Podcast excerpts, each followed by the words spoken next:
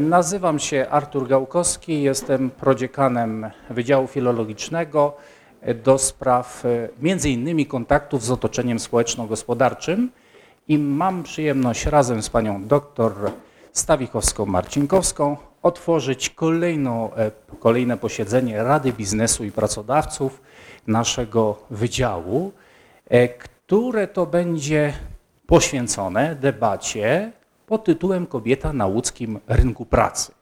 Możemy to interpretować również jako kobieta w biznesie, czy jak Państwo sobie życzą. Bardzo dziękuję za tak liczną obecność. Byłem pewien, że tak będzie to wyglądać i pozwolą Państwo, że przywitam najpierw osoby, które będą debatować, panie, panią Bożenę Ziemniewicz, która poprowadzi tę debatę. A następnie w takim porządku, jak tutaj sobie zapisałem, ale to o niczym tutaj nie będzie znaczyć, pani Justyna Jedlińska, członek zarządu Link Leaders, Advisor of the Board, pani Katarzyna Filipowicz, dyrektor zarządzający Porsche Centrum Łódź, Pani Maria Piasecka-Kufel, dyrektor działu marketingu i rozwoju biznesu Bifix. Pani Dominika Szeleszczyk, właścicielka Germanikusa Szkoły Języków Obcych i Biura Tłumaczy. Pani Paulina Wieczorkiewicz, HR Dyrektor BFF Polska SA. Pani Beata Gamrowska, ilustratorka, graficzka, copywriterka, właścicielka Beata Rysuje. Pani Agnieszka Cytacka, fotograficzka, taken from travel, stypendystka, prezydent miasta Łodzi. Pani Anita Ciesielska, HR manager Aflo Farm. I wreszcie pani Marta Dynel, pani profesor Dynel z Instytutu Anglistyki Uniwersytetu łódzkiego. E, mam przyjemność powiadomić, że e, patronat e, tej debaty leży w gestii dwóch ważnych osób tego miasta. Otóż pani prezydent miasta Łodzi, Hanna Zdanowska, właśnie nam potwierdziła objęcie patronatem tego spotkania. Oraz e, pan profesor Marcin Gołaszewski, przewodniczący Rady Miejskiej w Łodzi, pracownik również tego wydziału.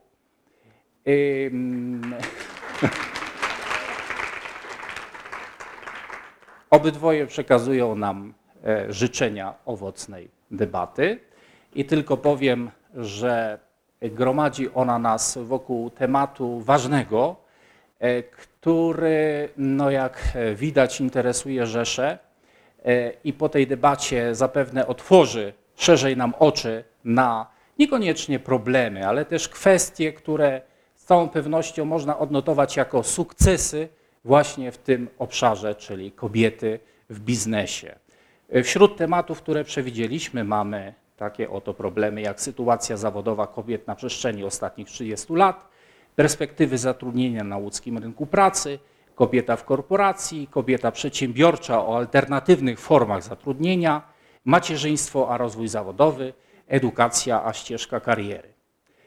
E, za chwilę oddam głos prowadzącej tę debatę pani e, Bożenie Ziemniewicz. Pozwolą Państwo, że ja jeszcze tylko przypomnę, że pani Ziemniewicz jest ekonomistką, trenerem, coachem, politykiem, samorządowcem, samorządowcem, radną Sejmiku Województwa Łódzkiego, przedsiębiorczynią, bo e, prezesem chociażby obecnie British Center w Łodzi, wiceprzewodniczącą Rady Gospodarczej Województwa Łódzkiego, działaczką samorządu e, gospodarczego, społeczniczką, jak widzimy i za co dziękujemy, e, znawczynią protokołu dyplomatycznego i kultury lub jak to woli dyskursu biznesowego. Została wyróżniona wielokrotnie nagrodami, e, wyróżnieniami. E, przypomnę tylko z ostatniego roku e, nagroda, wyróżnienie Wiosło Biznesu, statuetka Gazety Wyborczej dla kobiet sukcesu i z tego samego roku samorządowiec województwa łódzkiego, drugie miejsce wśród radnych sejmiku. I co jeszcze ważne dla nas w tym miejscu, absolwent VIP Uniwersytetu Łódzkiego. Bardzo dziękuję Państwu za uwagę. Życzę dobrego odbioru. Przekazuję mikrofon pani Bożenie Ziemniewicz, która razem z nami jeszcze e, będzie uczestniczyć w takim drobnym geście, ale jakże kobiecym, ponieważ chciał, chcielibyśmy e, przekazać e, certyfikat, certyfikat partnerstwa między Wydziałem Filologicznym a firmą Arcus Link, Biuro Tłumaczeń Specjalistycznych. Poprosimy jedną z pań prezes która odbierze ten certyfikat. Bardzo proszę. W imieniu pani dziekan również. Bardzo proszę. Dziękuję bardzo. Pan profesor właściwie wszystko już powiedział, to ja właściwie mogłabym przejść do zadawania pytań. Pozwolicie Państwo, że ja się przemieszczę, bo ja mam ADHD i mnie jest trudno siedzieć w jednym miejscu. O, teraz będę mogła wszystkie panie też widzieć. Przyniosłam sobie również zegarek. E, ponieważ e, w prowadzeniu przeróżnych paneli i debat bardzo ważne jest trzymanie się ram czasowych. E, mamy dziewięć pań, dwa, cztery, sześć, osiem, dziewięć pań. Na początek będę prosić o to, żeby w trzech zdaniach krótkich powiedziały o sobie, ale potem chciałabym, żebyśmy w ramach tych sześciu tematów, które nam podsunęli organizatorzy dzisiejszego spotkania, zorganizowały sobie debatę w ten sposób, że na każdy temat e, trzy osoby maksymalnie mogą się wypowiedzieć. Dostają pięć minut, żeby można było rzeczywiście parę treści w tym ważnych zawrzeć. Oczywiście to jest zarys, plan, jeśli się okaże, że jest potrzeba bieżąca, by zorganizować coś nieco inaczej, to zawsze będziemy elastycznie do tego podchodzić. E, w związku z tym, że pan profesor przedstawił panie mm, w określonej kolejności, chciałabym poprosić, aby trzymając się tej samej kolejności, zechciały, drogie panie, powiedzieć trzy słowa na temat swojej roli w firmach, które państwo reprezentujecie. Będę bardzo wdzięczna. Pani Justyna Jedlińska, jeśli można. Dzień dobry, witam serdecznie. Po pierwsze dziękuję e, za zaproszenie e, i no, czuję się wyróżniona, że mogę debatować w tak zacnym gronie. E, Justyna Jedlińska, firma, firma Link Leaders. Jesteśmy agencją PR i agencją komunikacji oraz agencją employer brandingu. Firma znajduje się w Łodzi, obsługuje klientów w całym kraju, również zaczynamy obsługiwać klientów w Europie Środkowo-Wschodniej. E, moja rola w firmie jest e, dość rozległa, ponieważ jestem jej współwłaścicielem, doradcą, ale również e, z zawodu jestem marketingowcem, więc zajmuję się operacyjnie niektórymi klientami. Natomiast droga wyboista moja zawodowa, ponieważ do firmy Link Leaders trafiłam zaledwie 5 lat temu, a wcześniej pełniłam kompletnie inny zawód. Zajmowałam się promocją turystyczną, Między innymi odpowiadałam za dość duże kampanie promocyjne Polski przed Mistrzostwami e, Europy w piłce nożnej i pracowałam w Polskiej Organizacji Turystycznej w Ministerstwie Sportu. Wcześniej jeszcze zajmowałam się modą, e, także mówię o tym bez, nie bez powodu, bo chciałabym odnieść się później do wątku w ogóle zmiany zawodu w naszej debacie. Dziękuję bardzo. Witam Państwa bardzo serdecznie, co niektórzy pewnie mnie już znają. E, ja też bardzo dziękuję za zaproszenie i, i, dziękuję za to, że mogę uczestniczyć w tak zacnym gronie i, i debatować na fajne tematy, które na pewno Państwa bardzo interesują.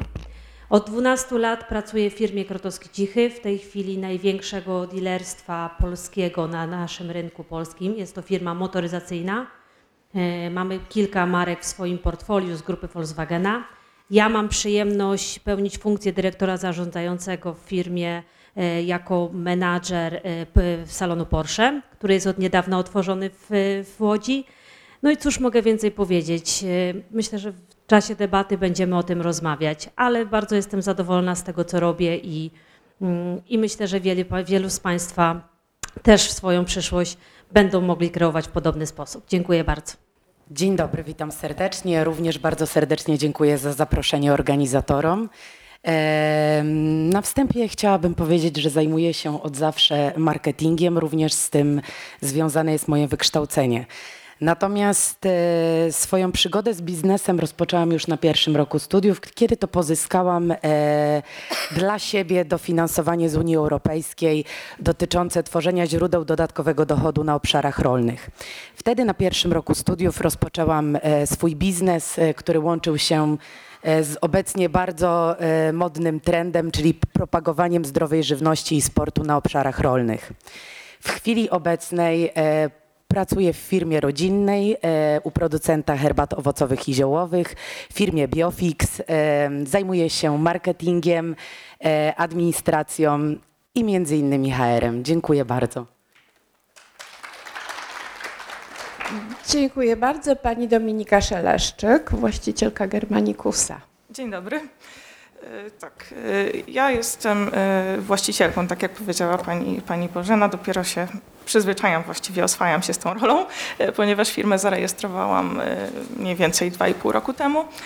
Zajmujemy się nauczaniem języków obcych, również tłumaczeniem. Ja jestem również absolwentką tego wydziału, skończyłam germanistykę. Osobiście uczę też języka szwedzkiego i prowadzę zajęcia ze studentami na Akademii Sztuk Pięknych. Uczę też pracowników tej uczelni. E, tak, ponieważ bardzo lubię uczyć i wiem, że to jest aktualnie też, e, też zajęcie, które, któremu poświęcam dużo czasu, e, to i tak pewnie z tego raczej nie zrezygnuję, ale uczę się, tak jak powiedziałam, też pewnie zarządzania ludźmi i, i tutaj jest to dla mnie coś nowego, ale bardzo fajne doświadczenie. Pracowałam przez, przez krótki okres w środowisku korporacyjnym, ale uznałam, że jednak chcę się poświęcić nauczaniu i to jest to, co faktycznie lubię robić. Dziękuję bardzo, my się cieszymy. Pani Paulina Wieczorkiewicz. E, dzień dobry, Paulina Wieczorkiewicz, BFF Polska. E, przyłączam się do podziękowań. E, dziękuję bardzo za zaproszenie. Od 13 lat jestem HR-owcem z pasji, z zamiłowania, nieprzypadkowo, od zawsze o tym marzyłam. E, szczególnie bliski jest mi dzisiejszy temat e, z tego względu, że równo 10 lat temu broniłam pracę magisterską, którą pisałam na temat kobiet na łódzkim rynku pracy. E, więc mam nadzieję, że. Mam nadzieję, że... Ja już wiem, kto będzie podporą. mam nadzieję, że dzisiaj porozmawiamy sobie chwileczkę o tym, co się zmieniło. Będę mogła się podzielić tezami i wnioskami sprzed 10 lat, ale również powiedzieć, e, jak ja dzisiaj postrzegam z punktu widzenia dyrektora HR e, rolę kobiet lokalnie, ale nie tylko. Dziękuję. Dziękuję serdecznie. Pani Beata Gamrowska. Dzień dobry.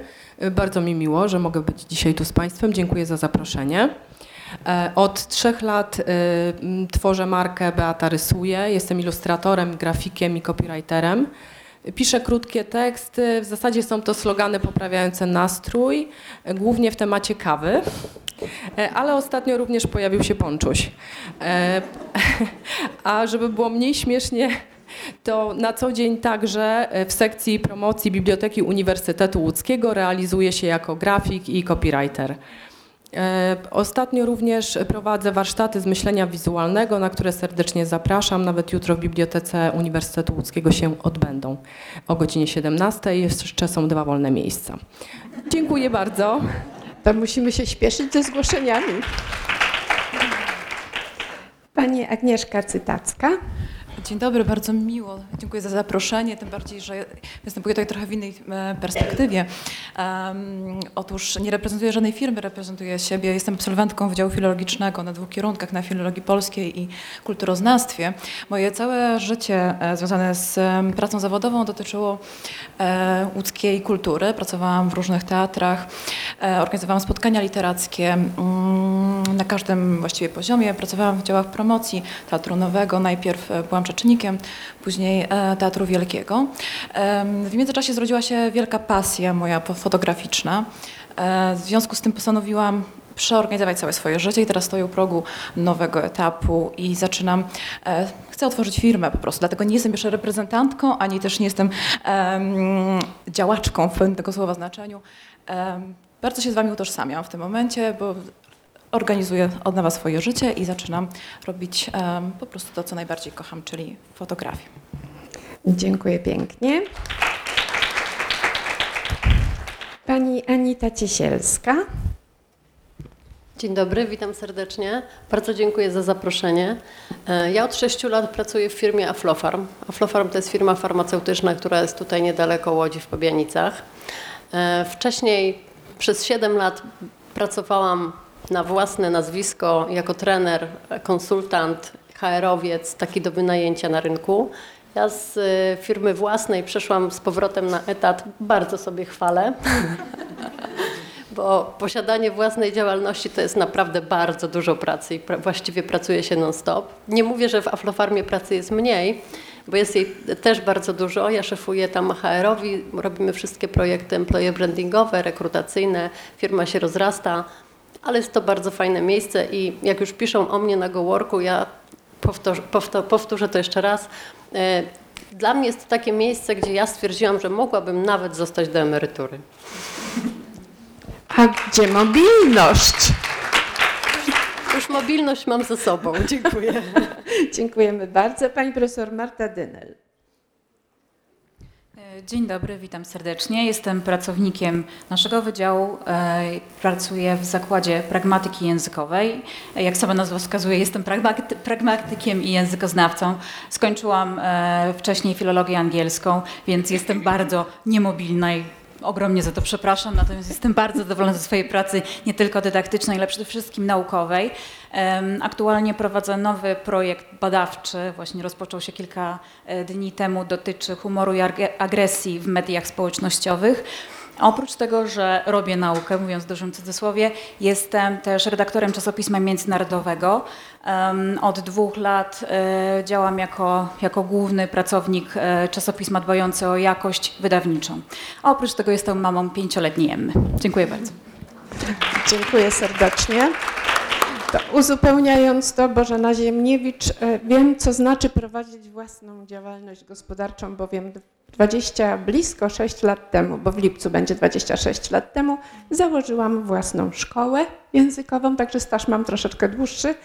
E, British Center w tej chwili jest to e, spółka z ograniczoną odpowiedzialnością, a właściwie dwie spółki, bo druga spółka jest spółką jawną. Obie są pod marką British Center, bo to dobry szyld, tak? Dobry szyld, dobra marka, która jest długo na rynku. Znam wszystkie niedogodności tego typu działalności, poznałam je na sobie, a to jest y, najlepszy nauczyciel. Doświadczenie to jest coś takiego, co trudno przecenić. E, drogie panie, w związku z tym, że wszystkie wiemy, z czym się wiąże obecność kobiety na rynku pracy, szczególnie na łódzkim rynku pracy, bowiem mamy właśnie stąd doświadczenia, Zatem chciałabym, byśmy najpierw odniosły się do historii. Sytuacja zawodowa kobiet na, na przestrzeni ostatnich 30 lat. E, to jest dla mnie taki temat, temat mojego życia, bo to jest właśnie całe moje dorosłe życie i funkcjonowanie na tym rynku.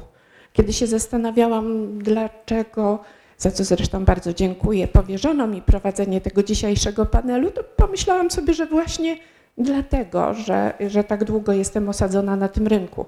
Ale też pomyślałam sobie, że szczególnie ostatnie lata, szczególnie ostatnie 10 lat sprawiło, bo to jest takie bardzo charakterystyczne dziesięciolecie, sprawiło, że tutaj tak szybko następują zmiany i tyle się właśnie w zatrudnieniu kobiet zmieniło, że warto na ten okres czasu popatrzeć. Jestem ekspertką czegoś, co się nazywa kuźnia przedsiębiorczości kobiet. Kobiety są faktycznie bardzo przedsiębiorcze. Oczywiście to jest y, taka y, kapituła działająca w ramach Kongresu Kobiet. Zapewne wszyscy Państwo słyszeliście o Kongresie Kobiet, który w roku ubiegłym obchodził swój jubileusz właśnie tu w Łodzi. I to też nie był przypadek, że tu w Łodzi. Ponieważ przez te wszystkie lata Łódź jest miejscem właściwie takim, e, które nadaje ton działaniom kobiet w Polsce.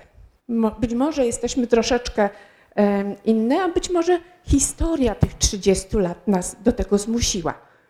Drogie panie, chciałabym, żebyśmy do tej, do tej 30-letniej historii naszego funkcjonowania na rynku pracy podeszły w ten sposób, by podzielić to na trzy etapy. Pewno Pani się ze mną zgodzi, że to są rzeczywiście trzy etapy, ponieważ ostatnie dziesięciolecie, ostatnia dekada ubiegłego wieku jest trochę inna. E, pierwsza dekada XXI wieku inna i te ostatnie 10 lat zdecydowanie takie bardzo dynamiczne zmiany na tym rynku.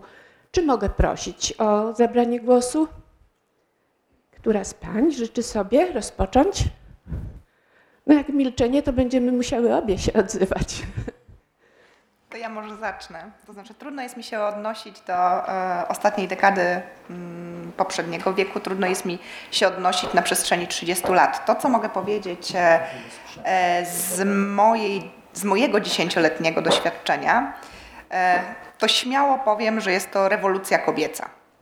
E, kiedy, tak jak wspomniałam, 10 lat temu broniłam moją pracę, wówczas na łódzkim rynku pracy zidentyfikowałam e, poziom managementu, w którym e, były kobiety na poziomie 7% w skali Łodzi. Wczoraj przygotowując się do naszego spotkania i, szukając pewnych smaczków e, z rynku, znalazłam, że dane statystyczne mówią o tym, że rok 2018 to rok, w którym 40% e, managementu, tego middle managementu, to są już dzisiaj kobiety. Ja uważam, że to wzrost, e, mm, który liczy dzisiaj dwie cyfry, to jest naprawdę e, nasz olbrzymi sukces. Myślę, że wiele rzeczy się na to składa. Myślę, że przede wszystkim składa się na to uwarunkowanie rynku pracy, składa się na to ambicja kobiet, która dzisiaj jest zdecydowanie wyższa niż wcześniej. Myślę, że role społeczne się bardzo zmieniają. Także czy, pewnie o tych czynnikach, które e, wpływają na nasz sukces, będziemy jeszcze mówić w przeciągu e, naszej debaty.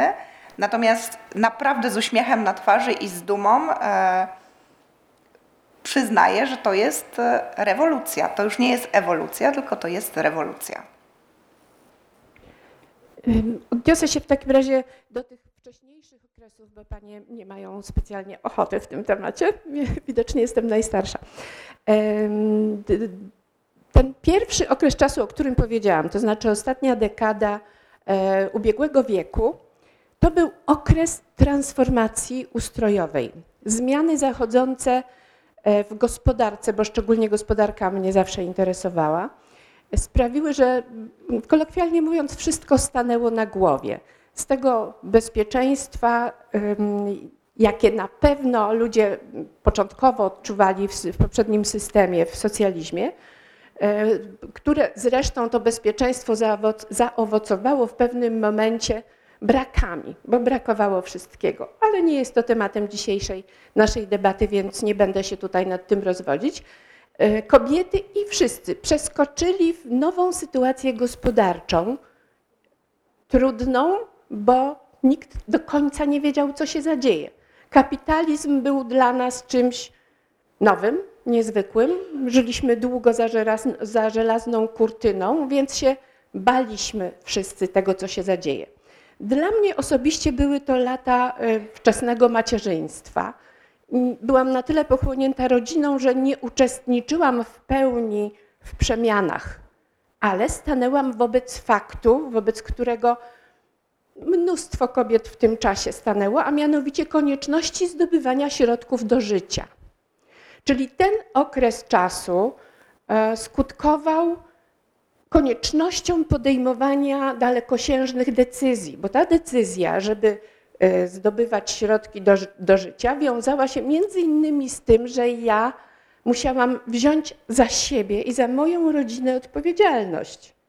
Z pracą było wtedy bardzo ciężko. Nie było pracy, po prostu nie było, a rynek pracy był dziki. Nie, E, cywilizowany. Pracowało się w większości na czarno. Powstające firmy nie oferowały takich warunków, jakie Państwo będziecie poznawać na rynku pracy, jakie my w tej chwili znamy. To był zupełnie inny rynek. E, I takie jedno, taki jeden smaczek. Ja oczywiście udzielałam korepetycji w dużej mierze. Po prostu małe dziecko musiałam siedzieć w domu, więc miałam przemarsz wojska cały czas przez mój własny dom. Jedni wchodzili, drudzy wychodzili, a ja uczyłam, uczyłam, uczyłam. Dziecko siedziało w drugim pokoju z moją mamą. Mm, inflacja była taka, że musiałam jakoś denominować wartość mojej pracy. Więc na przykład ustaliłam, że cena mojej jednej godziny pracy to jest jeden dolar. Tak, jeden dolar. Teraz 4 zł, niecałe 4 zł, ale wtedy było to mnóstwo pieniędzy. To tak na marginesie, żeby pokazać, jaki był ten rynek pracy i jak kobiety się na nim musiały odnaleźć. Ja byłam w takiej sytuacji, że mogłam uczyć, ale większość to łódzka społeczność kobiet to była grupa niespecjalnie wykształcona. To były kobiety, które wyszły głównie z tego przemysłu, w którym pracowały poprzednio. A przez 200 lat rynek łódzki był zdominowany przez przemysł włókienniczy. Zmiany zachodzące w gospodarce Łodzi sprawiły, że te kobiety zostały bez pracy. Tworzyły się w to miejsce, bo przecież rzeczywistość nie znosi próżni, tworzyły się nowe zakłady pracy, a właściwie zakładziki i były to małe przedsięwzięcia. Łódź zasłynęła produkcją skarpet, Łódź i okolice.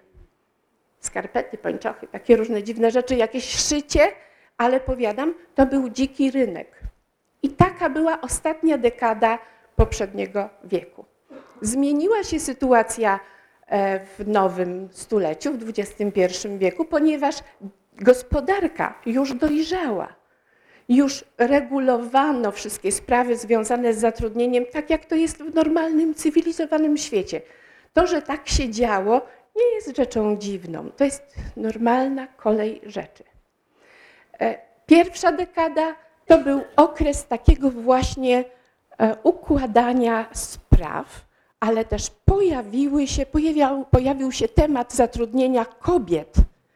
E, I to, o czym mówiła koleżanka, to już jest ta kolejna dekada, ta najbliższa nam, kiedy kobiety mają prawo domagać się, głośno mówić i już osiągnęły wiele. Drogie panie, czy czujecie się równoprawnymi uczestnikami rynku pracy w tej ostatniej naszej dekadzie?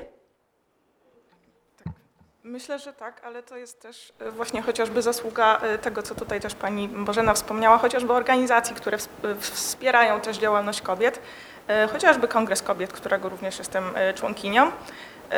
I również myślę, że zmiana, mm, jeśli chodzi o podejście chociażby do, mm, do takiego partnerstwa tak, i, i wychowania nawet dzieci.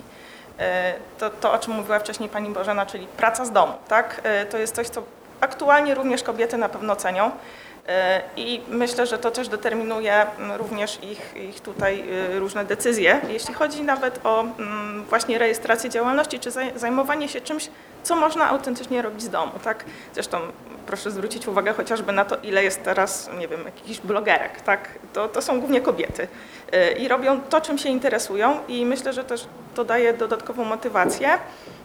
I są w stanie połączyć, połączyć swoją działalność zawodową również z wychowaniem dzieci. E, również tutaj pewnie istotną rolę odgrywa e, nastawienie partnerów tak? i to, jak, jak te obowiązki mm, dzielą, e, ale na pewno to uległo, uległo zmianie. Mm, mamy takie jeszcze nadal tradycyjne podejście być może do funkcjonowania rodziny, ale ja tak jak przynajmniej obserwuję też wśród moich znajomych już wygląda to, to jednak coraz lepiej, także myślę, że kobiety czują się równouprawnione zarówno w domu, jak i na rynku pracy. Hmm, dziękuję bardzo. Czy jeszcze któraś z Pan chce bardzo proszę. Pracując w firmie spożywczo-handlowej e, z branży e, herbacianej tak naprawdę, która jest producentem herbat, e, mogę powiedzieć, że to jest dość przyjemna branża i 70% pracowników naszej firmy stanowią kobiety. To kobiety tak naprawdę są, jeżeli tylko chcą, najbardziej poukładane, zorganizowane e, i są najlepszymi organizatorkami każdej pracy. Mężczyźni e, nie mają niestety e, takiej smykałki, chociażby do prowadzenia papierologii. W związku z tym ja osobiście cenię sobie bardzo kobiety w swojej firmie, bo wiem, że do nich wystarczy powiedzieć raz i to się zadzieje. Natomiast w przypadku mężczyzn czasami e, trwa to 7 do 8, 9 dni i e, niestety wiąże się to z tym, że zapominają o pewnych kwestiach. Brakuje mi, e, uważam, że ta cała rewolucja kobiet to są lata 80., 70., gdzie kobiety zaczęły czuć się bardziej wyzwolone i, i kobiety urodzone w tych latach 70., 80. zaczęły poznawać swoją wartość i, i pchać się e, na tym rynku pracy.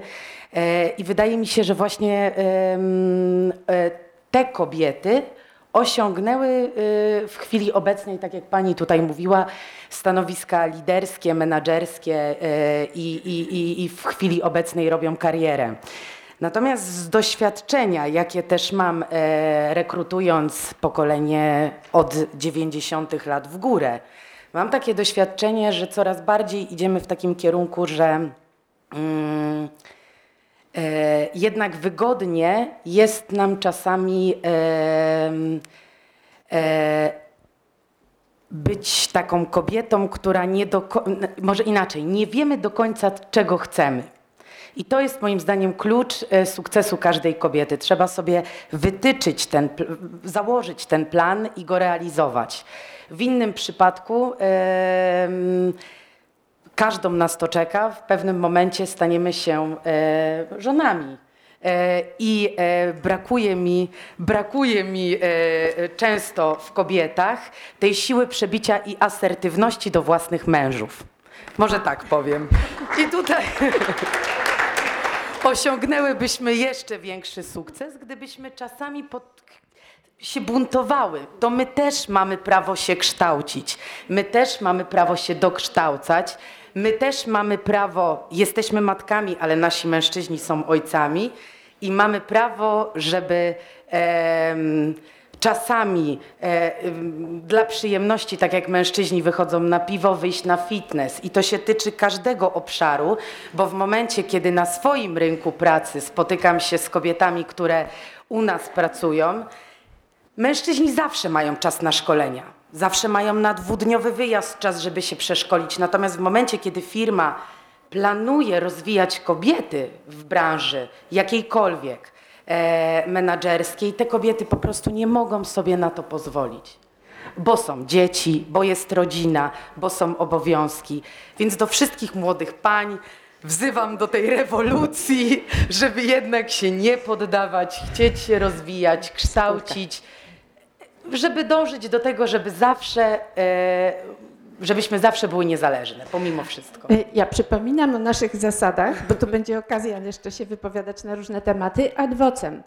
Pojawiło się nam tutaj kilka wątków dotyczących pozycji e, kobiety na rynku pracy teraz i tutaj w Łodzi. Tak? Pojawiła się możliwość wykonywania pracy na odległość, tak? która bardzo zmienia naszą sytuację, naszą, mówię, kobiet Blogerki to, się, to jest ta grupa, która na ogół zaczyna swoją aktywność właśnie dlatego, że została zmuszona do pozostania w domu.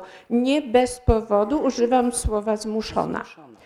E, pojawił się nam problem e, sposobu wykonywania naszej pracy, tak? różnice między podejściem do pracy między kobietami a mężczyznami. Ja tutaj nie, nie byłabym tak, y, nie posunęłabym się tak daleko w mówieniu o, o tym, że kobiety wszystko robią lepiej, bo chyba tak jednak nie jest, ale, no ale to moje po prostu podejście. I pojawiła się kwestia awansu, czyli czy kobiety już teraz zajmują kierownicze stanowiska, czy nie. W nawiązaniu do tego, co Pani mówi, Parę lat temu, na, chyba na drugim łódzkim kongresie kobiet, prowadziłam panel pod piękną nazwą Dola żony. Ta dola żony to nie było zajmowanie się wbrew temu, co można by pomyśleć, e, domem i gotowaniem i sprzątaniem. Nic właśnie. E, proszę Państwa, kobiety bardzo dużą rolę zaczęły odgrywać w firmach rodzinnych. To, co obserwujemy, to duży rozwój firm rodzinnych, firm, które są najbardziej stabilne i takie najbardziej cenne dla gospodarki, bo to nie są firmy, które się zwiną w ciągu dwóch, trzech miesięcy i przeniosą się do Indii, bo tam jest po prostu um, wygodniej, taniej i można sobie spokojnie um, te same zlecenia, które są realizowane w Polsce, wykonywać. E, już oddaję dalej e, głos paniom. Chciałabym, żebyśmy się skoncentrowały na tych kilku zagadnieniach, tak? Więc pierwsza sprawa, o której pani mówiła, to jakość pracy kobiet. Czy ona jest dostrzeżona na rynku pracy? Panie się zgłaszały, ale pewnie w innym temacie. Może ja podejmę, ponieważ chyba to jest jednak zahacza o ten temat. Ja wyrosłam z, jednak ze, strefy, ze sfery kultury i to jest bardzo sfeminizowane e, środowisko. Większość to są właśnie absolwenci kierunków e, humanistycznych, czyli kierunków, które pełnią jakąś misyjność. To jest bardzo ważne. Kobiety podejmują to działanie, ponieważ mają jakieś takie głębokie poczucie, że to, co robią, ma sens i powinno mieć sens. I to nie chodzi tylko właśnie o sferę pieniężną, ale przede wszystkim wykonywanie E, które służą społeczeństwu. Taka jest kultura, e, która jest najniżej opłacaną ze wszystkich branż i to e, niestety statystyki pokazują to rok w rok. I myślę, że to jest jednak, i to jest chyba dość istotne, że to jest sfeminizowany obszar, gdzie kobiety pracują wielofunkcyjnie, mają wiele bardzo zadań, robią to bardzo szybko, są odpowiedzialne, tak jak powiedziała Pani wcześniej, e, wyrabiają się z wieloma rzeczami, jednocześnie są bardzo mało wynagradzane, ponieważ nie potrafią negocjować warunków. Mężczyzna powie, nie, ja tego nie zrobię, jeżeli nie będzie podniesiona kwota. Kobieta mówi, okej, okay, ja chcę to robić, bo to kocham, prawda? To jest e, ta, myślę, pasja i misja, która jest w niektórych branżach. Myślę, że to nie wszystko, to jest jakby moja perspektywa, ale myślę, że to trochę wygląda też inaczej tutaj z perspektywy pań e, biznesu. Dziękuję bardzo. To nam pozwala bardzo gładko wejść w temat perspektywy zatrudnienia na łódzkim rynku pracy. E, w związku z tym, że kobiety mają pewne wyraźne cechy, jakie, jakie perspektywy na tym naszym rynku pracy mają? Gdzie mogą znaleźć zatrudnienie? Co panie o tym sądzą? Jeśli mogę, to ja zabiorę głos. Bardzo proszę.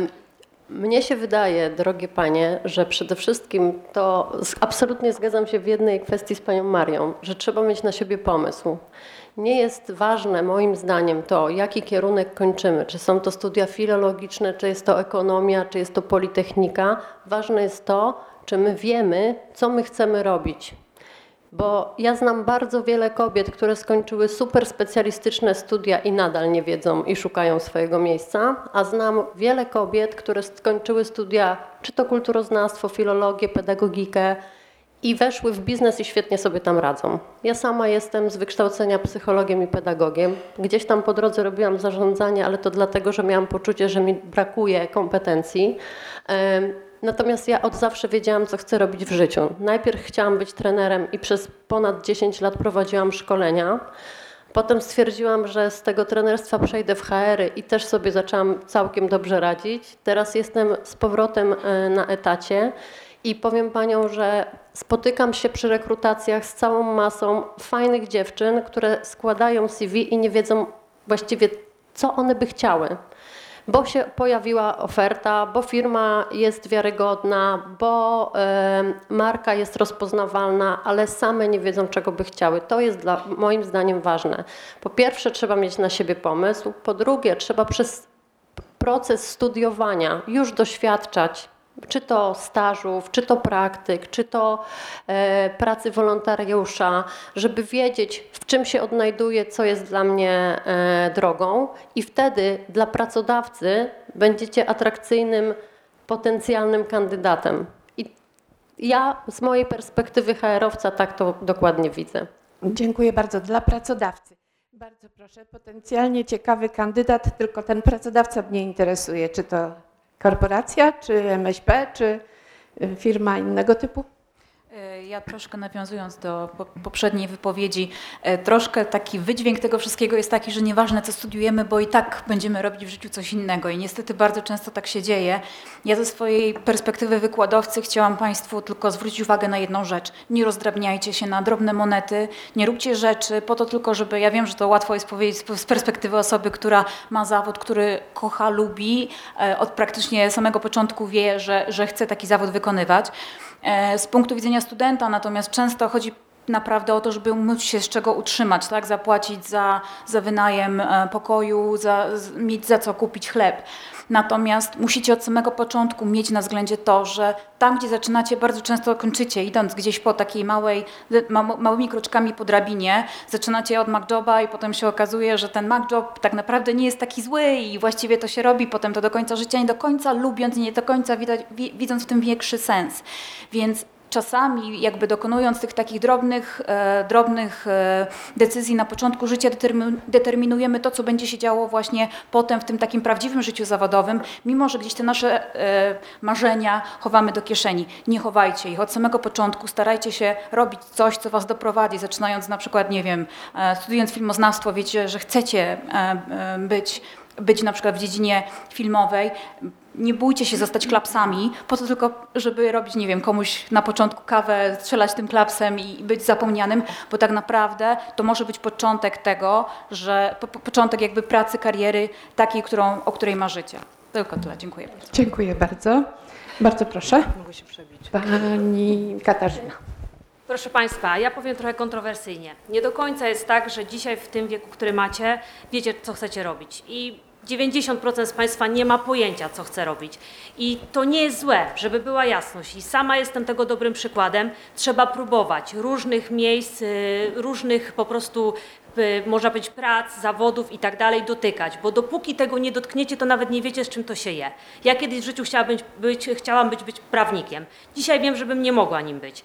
Ale to jest perspektywa czasu i to, co jest, jak człowiek ma, nie wiem, 18, 23 lata, co sobie wyobraża, myśli, albo patrzy na kogoś i o Boże, fantastycznie, chciałabym być kimś takim, niekoniecznie później życie nam na to pozwala, to co tutaj Pani powiedziała, ale druga rzecz jest też taka, że niekoniecznie to, jak dotkniemy, to się okaże, że to jest nasze miejsce na ziemi. Ja z mojej perspektywy, można powiedzieć takiego pracodawcy, chciałabym Państwu powiedzieć jedno. W miejscu, w którym się pojawicie, to pokażcie, co z Was jest najlepszego. Dotykajcie każdego miejsca. Nie bójcie się żadnej pracy, nawet jeżeli ona y, nie przypisana jest danemu stanowiskowi. Więc, żeby to stanowisko nie było to, że ja mam, nie wiem, y, szczelam w tym momencie parzyć kawę, to ja tylko parzę kawę. Wychodźcie z inicjatywą, pokazujcie swoją kreatywność, pokazujcie pracodawcom, że stać Was na coś innego. Rozmawiajcie. Nie bójcie się swoich menadżerów i mówić im, słuchajcie, ale to mi się nie podoba, albo to jest dla mnie za mało, chciałabym coś więcej, chciałbym coś więcej, chciałabym może spróbować w innym miejscu i nawet jeżeli się sparzycie, że to inne miejsce nie jest waszym miejscem, to powiedzcie przepraszam, dotknęłam, nie jest moje, ale czy mam szansę wrócenia na to, które miałam poprzednio, albo spróbowania czegoś innego. Ważna jest wasza chęć do pracy. To, że pokażecie pracodawcy, menadżerom, swoim ludziom, że wy chcecie pracować, że macie chęć, chce, nie boicie się żadnej pracy i macie kreatywność, inwencję twórczą. To dla mnie dzisiaj jako pracodawcy przyjmując nowych, młodych ludzi jest bardzo, bardzo ważne. E, na perspektywie czasu, wracając troszeczkę do, do poprzedniego e, tematu, mm, priorytety ludzi się zmieniły. Kiedyś na początku, powiedzmy 10-15 lat temu, to było mieć pracę, zarabiać, ale w ogóle mieć pracę. To było number one. Dzisiaj jest troszeczkę inaczej. Dzisiaj młodzi ludzie przychodzą jakby z oczekiwaniami i to jest fajne. Byle te oczekiwania nie były też wygórowane. Bo dzisiaj jesteście nowym nabytkiem, który musi trochę się pokazać, sprzedać, a nie tylko dostać. Że więc to też jest bardzo ważne i żeby Państwo też nie mieli podejścia tego, ja skończyłem wyższe studia, jestem dzisiaj e, najlepszy i w ogóle mnie przyjmijcie, bo rynek pracy jest chłonny. Jest chłonny. Ale pamiętajcie, że lepiej pokazać, jest, na co mnie stać, to, co potrafię, jestem w czymś najlepszy, albo przynajmniej staram się bardzo i dopiero negocjować dalej. Też nie bójcie się nigdy negocjować, nie bójcie się zapytać o lepszą pensję, lepsze stanowisko, lepsze miejsce. Ja to dzisiaj widzę z tej strony. Doceniam swoich ludzi, którzy są młodzi, chętni, e, dynamiczni, kreatywni, którzy wychodzą, nie boją się ze mną rozmawiać, pomimo wszystko, że jeszcze powiedzmy do mnie są dwa piętra niżej, ale to jest bardzo ważne i też Państwa po prostu jakby nastawiam w ten sposób. Nie bójcie się swoich pracodawców, nie bójcie się nowych doświadczeń. To już były bardzo konkretne rady. Pani Justyna właśnie prób- zgłaszała próbuję się się przebić, przepraszam. y, Mam potrzebę odniesienia się do poprzednich tematów również. E, Ja chciałam powiedzieć, że szczęściarzami są ci, którzy y, urodzili się z pasją, wiedzą co chcą robić, mają powołanie do bycia lekarzem, prawnikiem, nie wiem, artystą. Szczęściarzami są ty, ci. Takich jest mniejszość, niestety, zazwyczaj. Poszukujemy całe swoje życie zawodowe tego, co chcemy robić, w czym nam jest dobrze e, i w czym dobrze się czujemy. Również rozwijamy się w tym życiu zawodowym i to, co nas satysfakcjonowało 10 lat temu, nie znaczy, że za 20 lat będzie nas satysfakcjonować, bo uczymy się nowych rzeczy, chłoniemy je. Mamy nowe doświadczenia, mamy współpracowników, od których się uczymy, mamy firmy, z którymi współpracujemy, u których też coś podpatrujemy. Więc trochę nie zgodzę się z y, y, taką y, teorią, że to, co zaczniemy robić mając lat 23, będziemy robić mając lat 53. E, W ogóle badania pokazują, że będziemy w przyszłości zmieniać zawód cztery razy w życiu, w następnych pokoleniach i że to jest zupełnie normalne. Ja jestem tego dowodem i mówiłam, że się do tego odniosę, bo to jest możliwe. To nie znaczy, że za każdym razem, zmieniając ten zawód, musimy się uczyć, nie wiem, 15 lat, ale pewnie z 5 musimy w międzyczasie. Dlatego ja też jestem e, za tym, żeby uczyć się, doświadczać, w międzyczasie poszukiwać, czytać dużo różnych rzeczy inspirujących, które są naokoło waszego zawodu. Nie stricte związane z tym, czego uczycie się na uczelni, bo wy się uczycie czegoś konkretnego tutaj, przygotowujecie się do zawodu jednego, natomiast jest mnóstwo e, dziedzin pokrewnych, związanych, które są interesujące, e, które mm, też mogą wpływać na wasz rozwój i na wasz- wasze zawody w przyszłości. Pod, jakby potwierdzam, że dla pracodawcy wartościowi są tacy pracownicy, którzy mają doświadczenia którzy coś robią w wakacje, którzy uczestniczą e, w praktykach, szkoleniach, e, akcjach charytatywnych, dlatego że każda z tych doświadczeń to jest jakby suma waszych wartości później w pracy. W każdych z tych doświadczeń, które nie stricte są związane z waszą pracą czy e, studiowaniem, e, uczycie się czegoś nowego od innych, od sytuacji, w których jesteście. Jesteście coraz bardziej samodzielni, bardziej zorganizowani i doświadczacie. Także na pewno e, warto jest nie studiować tylko, tylko robić różne inne rzeczy.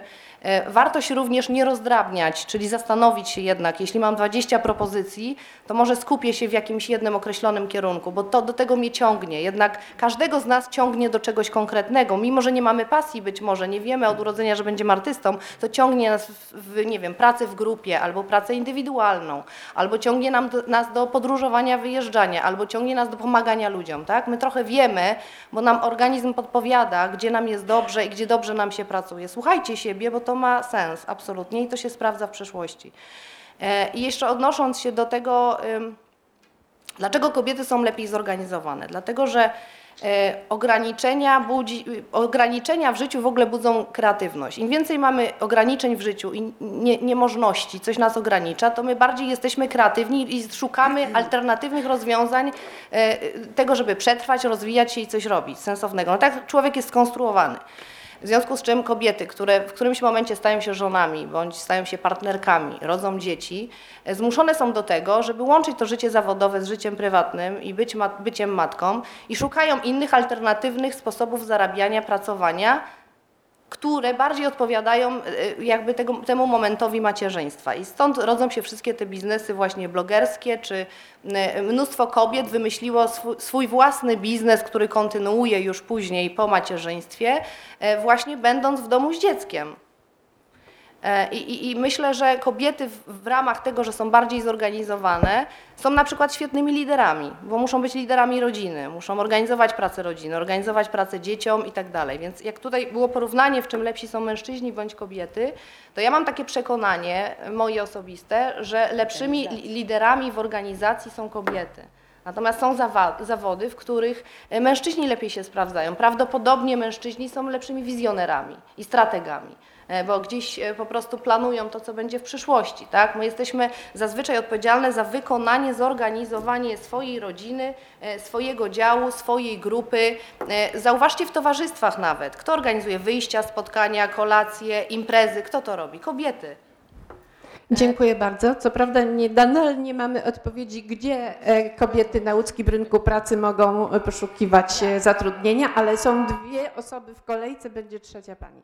Pani Dominika jest pierwsza, potem pani Beata i dopiero pani, pani Mario. Dobrze? Dziękuję. Pani Dominiko? Tak, myślę, że możliwości jest całkiem, całkiem dużo.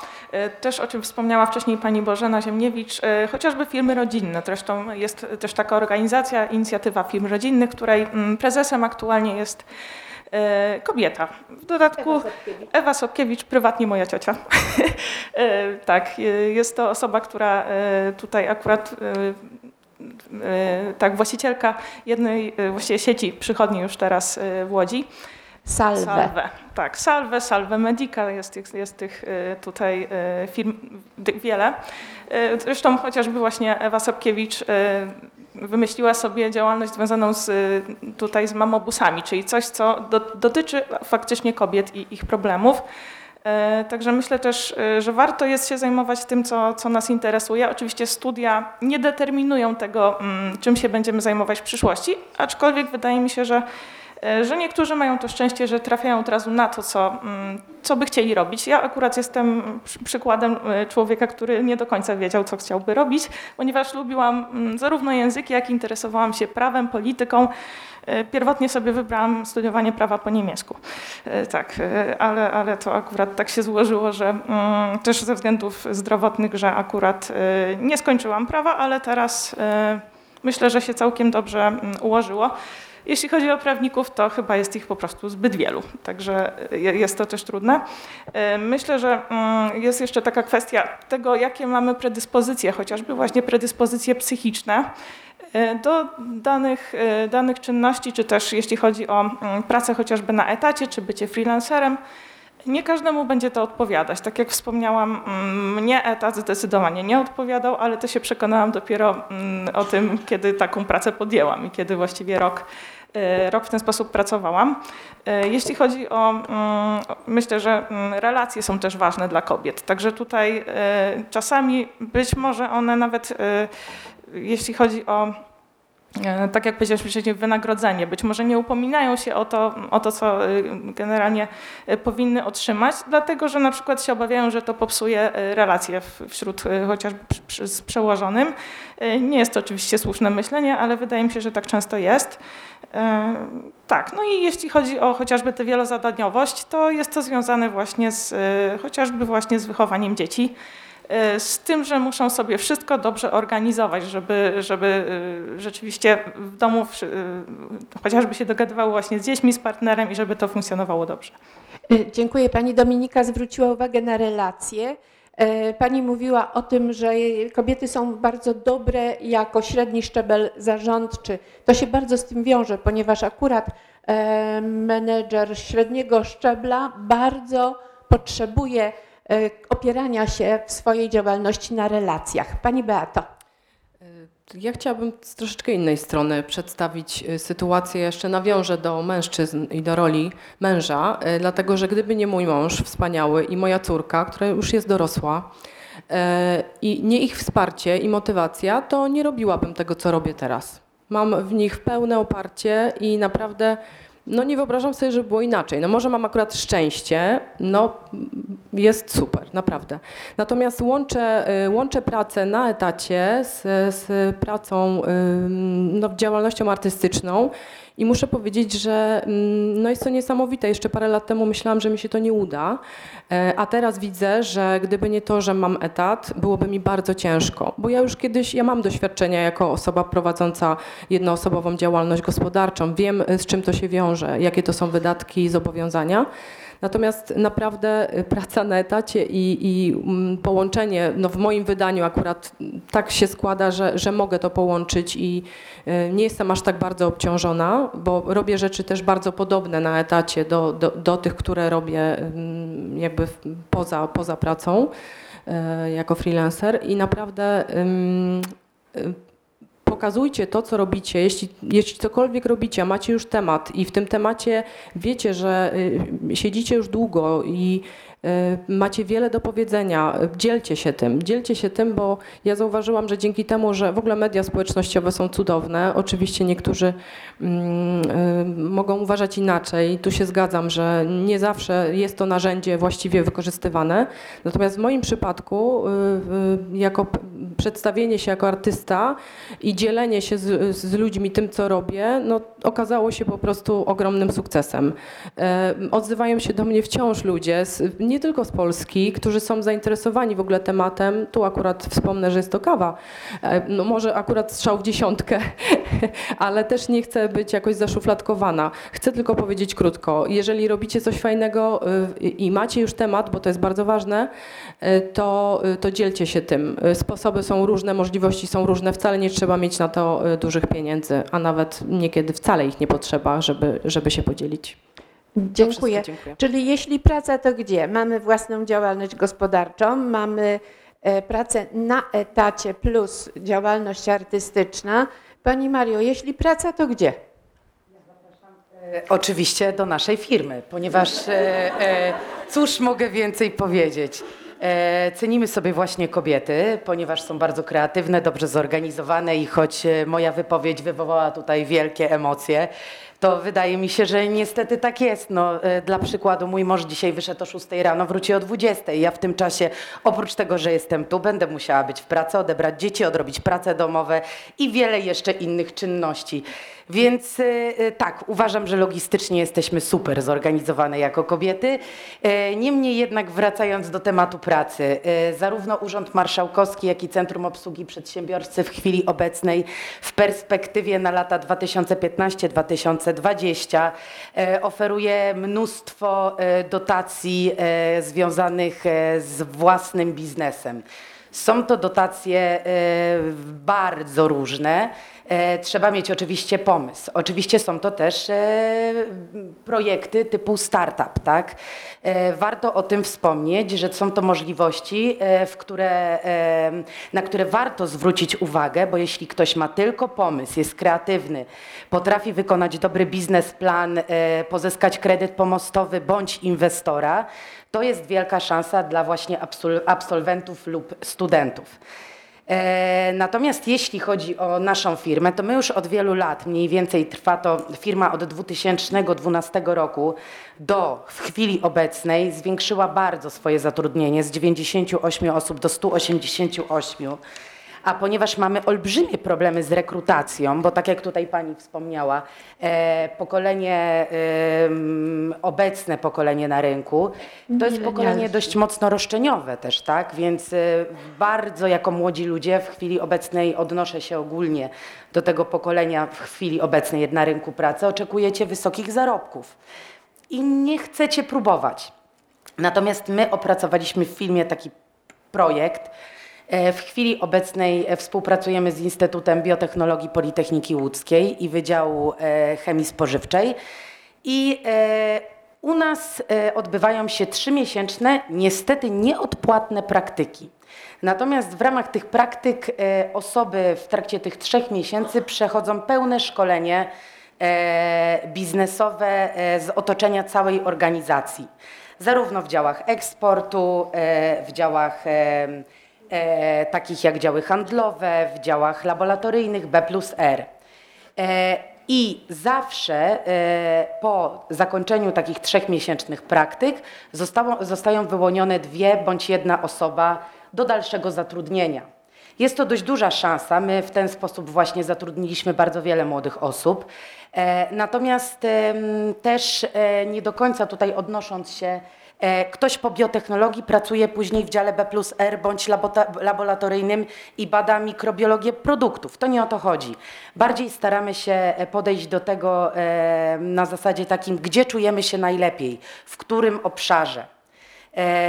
I między innymi poszukiwaliśmy niedawno takich osób do działu eksportu, które by posiadały znajomość języka rosyjskiego. I chciałam powiedzieć, że było to bardzo trudne bardzo trudne. Nie znaleźliśmy osoby do działu eksportu, która by posiadała te kompetencje. E, nie było to możliwe, ponieważ chcieliśmy osoby młodej, kreatywnej, tak naprawdę wolnej, która będzie w stanie rocznie e, na 20 imprezach targowych e, spędzać czas, tak? To jest 7 dni, 20 imprez w roku, można sobie to przeliczyć, e, zwiedza się cały świat. Natomiast są to e, gdzieś tam e, bardzo dobre rynki w chwili obecnej dla sektora FMCG i nie pozyskaliśmy takiej osoby. Co ciekawe, pozyskaliśmy osobę, która e, pochodziła z Ukrainy. No niestety bardzo musiała szybko e, wrócić. W Pani Mario, a y, pytacie na rozmowie kwalifikacyjnej o stan cywilny? Czy ktoś jest wolny? W życiu, w życiu nie, nie pytamy, natomiast, natomiast jasno przedstawiamy e, zakres obowiązków i, i wymagania, jakie tu są, tak? W związku z tym... Czyli nie pada określenie stanu wolnego. Broń Boże, natomiast pada liczba na przykład 144 dni poza domem w ciągu roku. Jest to bardzo fajny temat, ponieważ e, e, w momencie, kiedy... Niektórzy mają, marzą o tym, dokładnie. W momencie, kiedy ja zaczynałam pracę, również zaczynałam w dziale, w dziale eksportu. E, Dla mnie to była piękna sprawa. Raz Paryż, raz Londyn, Nowy Jork, Chicago. Cudownie. Ale w momencie, kiedy kooperuję się z rynkiem eksportowym i w momencie, kiedy my posiadamy klientów z Izraela, również język rosyjski niejednokrotnie, e, Ukraina, Białoruś, e, te rynki potrzebują osoby, która będzie w stanie poprowadzić takiego klienta w danym języku, przygotować umowę, tłumaczyć kontrakty, specyfikacje produktowe. Em, I tak jak mówię, no my nie pozyskaliśmy takiej osoby, która by e, mogła w pełni kompetentnie e, pełnić to stanowisko pracy. Natomiast e, dział eksportu również nam się rozwija. I wciąż potrzebujemy młodych ludzi, e, ale tak jak mówię, nie zatrudniamy od razu do działów eksportu. U nas przechodzi się na praktyki, zostają osoby wyłonione, one same nam sugerują, do, któ- zresztą tak samo robi Mars, tak samo robi grupa Nestle, tak samo e, robi, robią w tej chwili duże korporacje spożywcze. Czyli cały proces edukacyjny, bardzo piękna perspektywa. Dlatego, że te trzy miesiące pozwalają na poznanie całej organizacji. Mhm, Dziękuję bardzo. Dziękuję. E, Na marginesie mówiąc, w Gdańsku jest y, filologia rosyjska pod to ustawiona, żeby y, zapewnić pracowników z językiem rosyjskim dla Reutersa i dla sieci handlowych dwóch. Także pod to pracuje cały Wydział y, Filologii Rosyjskiej w Gdańsku. Pani Paulino, pani zgłaszała się. Tak, ja e, bardzo krótko chciałam odpowiedzieć na e, trzy wątki, które zostały poruszone w dwóch słowach. Po pierwsze, gdzie szukać pracy? No, chyba nie wypada mi się nie odezwać w korporacji. Ja jestem tutaj e, takim typowym reprezentantem z dziesięcioletnim stażem w korporacjach. E, na początku w polskim holdingu, e, teraz w włoskiej grupie kapitałowej, stricte związanej z bankiem, z sektorem bankowym. Więc odpowiedź jest krótka. Szukać pracy w korporacjach również.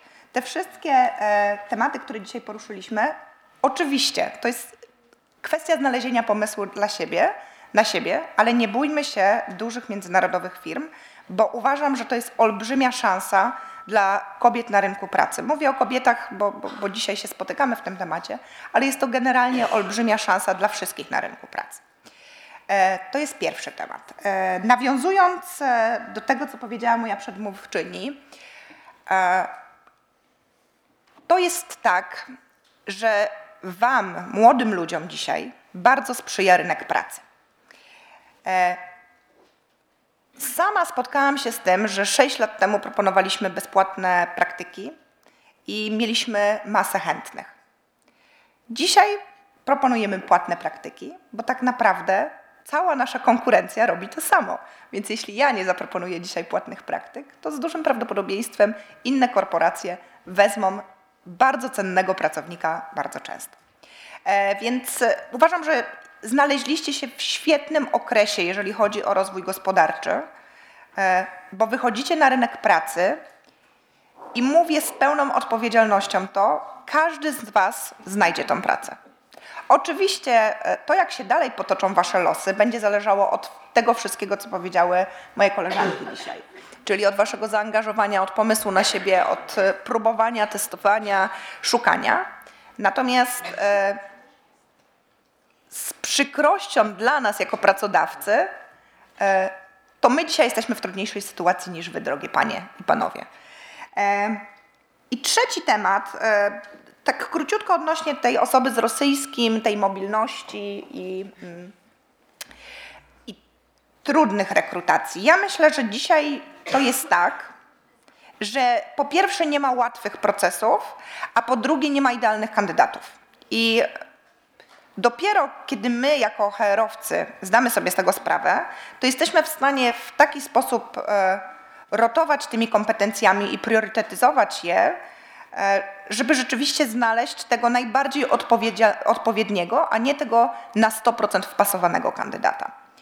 E, I, I, już ostatnie słowo odnośnie mobilności, bo, bo to też jest taki wątek, który mnie prywatnie dotyka. Żeby być mobilnym, wcale nie trzeba być młodym i wcale nie trzeba być singlem. Sama jestem matką dwójki dzieci E, trzy dni w tygodniu spędzam poza domem. E, często spędzam tygodnie poza domem. E, historia mojej rodziny pokazuje, że z moim małżonkiem nie widujemy się czasem po 3-4 tygodnie, bo obydwoje podróżujemy, ale tym da się zarządzić. To znaczy, jeżeli będziemy dobrze zorganizowane, co jest naszym atutem, co już dziewczyny powiedziały, na, tak, dokładnie to myślę, że y, naprawdę nie ma znaczenia, czy to jest kobieta, czy to jest mężczyzna. Praca jest dla wszystkich, mobilna, niemobilna. To jest kwestia poukładania swoich priorytetów i zorganizowania się Dziękuję osobiście. bardzo. Dziękuję. Pani Agnieszka i potem pani Anita. Tak, chciałam nawiązać do, do, do kwestii pracy i gdzie pracować, e, jeżeli nie etat, bo to jest to chyba ważne zagadnienie, bo tutaj wszystkie Panie mówią o etatach i to jest bardzo bezpieczna e, sytuacja e, i dość komfortowa. Co wtedy, kiedy nasze, nie wiem, czy aspiracje, czy jakieś potrzeby intelektualne, może artystyczne wybiegają trochę poza tę, tę pracę. I ja jestem właśnie w takim teraz momencie, bo rezygnuję z pracy na etacie i co dalej. Ten proces muszę, muszę sama sobie zorganizować całe właściwie życie. E, od nowa. Mm, no i faktycznie tak rozpatruję różne kwestie, różne kwestie i nie widzę innej możliwości poza założeniem e, jednoosobowej działalności gospodarczej. E, nie wiem, to jest może też moje pytanie do Państwa, jakie są doświadczenia, bo tutaj Bata ma dość dobrą sytuację z tego, co też rozmawiałyśmy. Ma etat, oprócz tego dokonuje swojej działalności artystycznej poza, czyli umowa o dzieło, umowa zlecenia, cokolwiek. Ale w momencie, kiedy nie mamy tego zabezpieczenia socjalnego i takiego pewnego gruntu w postaci etatu, co dalej? I chyba jedynym rozwiązaniem rzeczywiście jest założenie działalności gospodarczej, tylko to jest wszystko przede mną. Tutaj Pani mówiły, że to jest wielka, wielka, wielka praca, ponieważ też mamy taką trochę naturę e, bardziej kreacyjną, wizjonerską, ale jednak trzeba się wtedy borykać z sytuacją e, ZUS-u, zabezpieczenia właśnie socjalnego, ubezpieczeń, Niestety, prawda? No tak. właśnie, tak. Więc chodzi o to, co robić w takiej sytuacji, kiedy um, mamy trochę inne aspiracje, ale musimy się znaleźć na rynku pracy. Nie ma innych rozwiązań, prawda? Jest albo etat, albo własna działalność. Jest jeszcze kilka rozwiązań, mm -hmm. które się kryją w jednym pięknym słowie flexicurity. Aha, no tak, no ale to wtedy e, trzeba rzeczywiście... Zapraszam do Łódzkiej Izby Przemysłowo-Handlowej. Tam... Prowadzimy szkolenia również w tym zakresie. No teraz właśnie staram się o dotacje, e, również poprzez e, Izbę, cieszę. tak. Rzeczywiście, no bo jest jeszcze... szkolić. Jest dobrze. Jest jeszcze inna, tak sobie myślę, opcja stypendialna. Dość często korzystałam jeszcze, będąc studentką, otrzymywałam przez wiele lat stypendium ministra edukacji. Teraz e, otrzymałam stypendium artystyczne pani prezydent na taki projekt e, typowo łódzko-kobiecy. Będę portretować e, łodzianki. Więc jakby tutaj chodzi o to, że cały czas nie ma jakby, myślę sobie, że cały czas musimy myśleć o tym, jak pozyskać kolejne dofinansowania, skąd, jakie to są źródła. Czy, mm, więc tak, to zadaję dużo pytań, bo też nie daję odpowiedzi, ale rzeczywiście może warto chodzić na takie szkolenie. Tak, Dziękuję. tak, naprawdę z całą pewnością.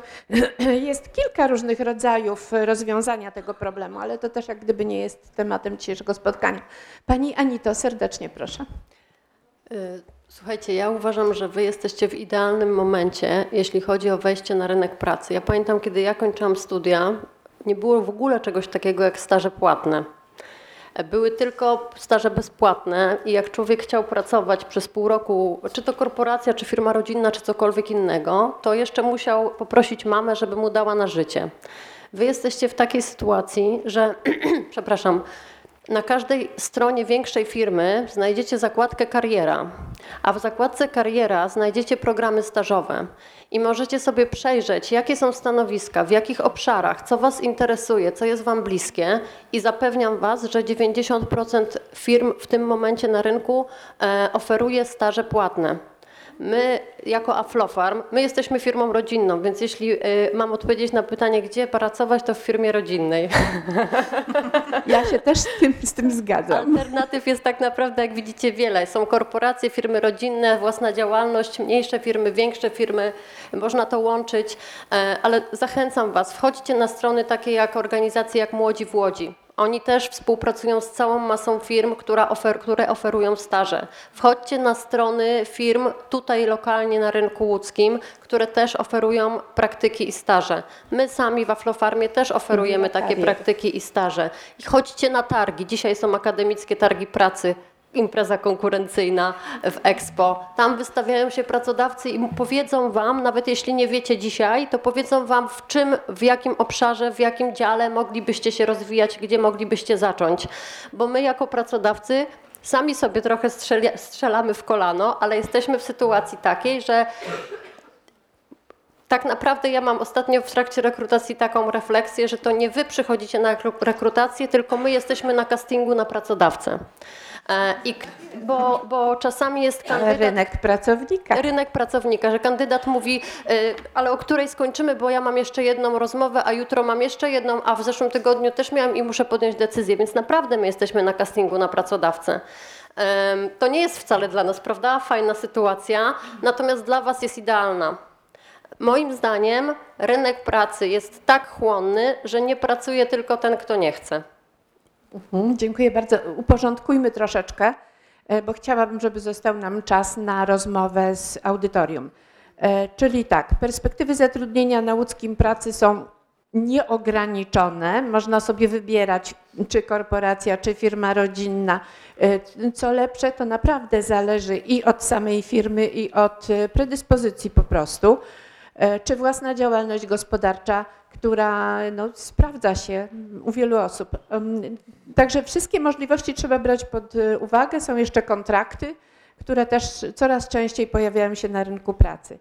E, co do korporacji, e, pominęliśmy temat kariery w korporacji, a korporacje dają rzeczywiście możliwość zrobienia tak zwanej kariery i to takiej e, dość szybko awansowania na poszczególnych szczeblach i objęcia stanowiska zarządczego, aczkolwiek w dalszym ciągu badania potwierdzają sytuację taką, że o ile menedżerów średniego szczebra kobiet mamy dużo, o tyle już w samych zarządach spółek czy, czy takich właśnie korporacji międzynarodowych kobiet jest niewiele. W dalszym ciągu jest to 16 do 20%. Różne źródła różnie podają. I jeszcze wrócimy do, do kwestii kariery, ale tutaj nam się przewinął bardzo wyraźnie problem form zatrudnienia, alternatywnych form zatrudnienia, to co nazwałam wspólnie słowem flexicurity. Coraz częściej nawet pracodawcy proponują e, wybór e, innej, nie takiej typowej etatowej pracy i nawet jeśli jest to etat, to niekoniecznie oznacza obecność w przedsiębiorstwie, w zakładzie pracy od 8 do 16 czy w jakichś określonych godzinach. To naprawdę się bardzo zmieniło, co Panie zapewne za chwilkę potwierdzą. Pojawiła nam się tutaj kwestia macierzyństwa y, i, w kontekście właśnie blogerek, które wspominaliśmy, ale też i macierzyństwa, z którym wiążą się i inne problemy, w zależności od tego, czy jest się w korporacji, czy jest się w firmie rodzinnej, czy prowadzi się działalność gospodarczą, bo tutaj problemów się rodzi całe mnóstwo. Nie, do, nie, nie poruszałyśmy jeszcze tematu edukacji e, w kontekście ścieżki kariery, ale pojawił się temat zmian rodzaju pracy, wielokrotnego rodza, zmiany, wielokrotnej zmiany zawodu z którym to zjawiskiem mamy do czynienia coraz, coraz częściej. E, I tak naprawdę pracodawcy bardzo sobie cenią osoby, które mają dwa albo nawet trzy zawody. A więc to nie jest tak, że jeden zawód tylko, bo my potrzebujemy pracowników naprawdę uniwersalnych. Zwłaszcza firmy mniejsze, rodzinne potrzebują osób o różnych kompetencjach, bo nie, nie jest zasadne zatrudnianie kilku pracowników w niewielkich częściach etatu, lepiej, jeżeli jedna osoba, że tak kolokwialnie powiem, ogarnia większą część tematu. W związku z tym, że najwięcej problemu tutaj, najwięcej braków mamy w kwestii e, kariery. Y, popatrzmy jeszcze na tę sprawę. Jak to wygląda w korporacji, jak to wygląda w innych firmach? Pani Dominika. Y, tak, myślę, że jeśli chodzi o korporacje, zwłaszcza właśnie to są najczęściej duże zachodnie firmy, to y, są tam też, obowiązują tam dosyć transparentne zasady, jeśli chodzi o awans, tak? Także tutaj kobiety myślę, że są, y, że mają równe szanse, jeśli, jeśli chcą rzeczywiście robić karierę w korporacji, to jak najbardziej. Jest też taka możliwość, żeby połączyć pracę etatową, czy tak jak tutaj też e, moja przedmówczyni wcześniej wspominała, z, e, właśnie z byciem freelancerem, z jakąś inną aktywnością. I myślę, że to też e, ułatwia decyzję, chociażby jeśli chodzi o rejestrację działalności gospodarczej. Ja na przykład równolegle e, z pracą w korporacji uczyłam, trochę tłumaczyłam i to też e, pokazało mi, czy, czy rzeczywiście chcę się tym zajmować, czy jak ten rynek wygląda. Na studiach zaczęłam akurat uczyć, mm, to było wtedy w Empik School. I myślę, że właśnie podjęcie pracy również w okresie studiów to jest bardzo ważna sprawa. Zresztą waszym atutem jest też młody wiek, tak? Według mnie pracownicy, którzy mogą być młodzi, mogą czegoś nie umieć, ale chociażby znajomość języka, tak? Przykład tutaj pracownika z językiem rosyjskim. Język rosyjski, no fajnie, że ktoś zna i poświęcił na, na tę naukę wiele lat. E, nie da się nauczyć języka z dnia na dzień, natomiast inne kompetencje, czy chociażby wiedza z, no nie wiem, nie wiem podstawy ekonomii, czy też zarządzania, czy, czy jakieś e, tutaj inne dziedziny, można to nadrobić dosyć szybko. Natomiast język to jest coś, co, e, co, czemu trzeba poświęcić wiele czasu. Tak, i właśnie wiele mówi się o tym, że jest rynek pracownika. Y, tak, jak najbardziej. Tutaj też jest, myślę, większa szansa kobiet, tak? Y, ponieważ się dostrzega ich obecność i kompetencje. I, I, wydaje mi się, że mm, tak, że tak, ojej, co jeszcze chciałam powiedzieć? A, elastyczność, tak, elastyczność i chociażby chęć rozwoju. Tak, jeżeli chcemy się uczyć, to również, również mamy taką szansę. Tak, oczywiście można to robić w pracy, można się rozwijać na własną rękę, czy też chociażby poszerzać wiedzę y, poprzez studia, tak, studia podyplomowe. Y, tutaj też, y, też to nam daje możliwość, żeby zdobyć kompetencje w dziedzinach, z którymi być może nawet wcześniej nie wiązałyśmy przyszłości, tak, bo za zawodów tak naprawdę teraz, no zawody jako takie według mnie w ogóle zanikają. Nie mówię tutaj o, e, o pracy prawnika czy lekarza, tak, bo tutaj bez wątpienia e, trzeba mieć wiedzę w tym obszarze. E, natomiast tak, tak jak wcześniej wspomniałyśmy, no jesteście w takim wieku, że macie prawo nie wiedzieć, tak, nie wiedzieć czym się chcecie zajmować. Myślę, że wielu z Was nawet no, nie ma pojęcia, jak wygląda praca w firmach, które chociażby tutaj reprezentujemy. Korporacja to jest dla wielu słowo zagadka, tak możecie usłyszeć, nie wiem, jakiś program, nie wiem, czy SAP w księgowości, tak, co, co wam to powie, tak, no używamy takiego programowania, tak, e, albo um, uczymy języków, no to może już trochę, trochę jest to bardziej y, dla was y, jasne, ale chociażby y, nasza działalność w Germanikusie, tak, to wygląda tak, że my właściwie sami szukamy osób, które mogłyby z nami współpracować i też z przykrością stwierdzam, że jest niewiele osób, które chcą uczyć języków, być może dlatego, że nie wiedzą też, jak to wygląda, czy jak wygląda na przykład komercyjne nauczanie, tak? E, teraz mamy strajk nauczycieli, okej, okay, tak? Tylko, że też praca w szkole wygląda nieco inaczej. Zresztą pani Bożena Ziemniewicz tutaj też się może na ten temat wypowiedzieć. I nauczanie języków też wygląda inaczej, tak? Co kurczę, no, gdyby, gdyby w szkołach uczono dobrze języków, to my byśmy nie miały klientów. Także ni niestety, tak? E, także uczcie się języków i również innych rzeczy. Stanowczo protestuję, przepraszam bardzo. Stanowczo, no jednak nie mówimy o tej samej klienteli.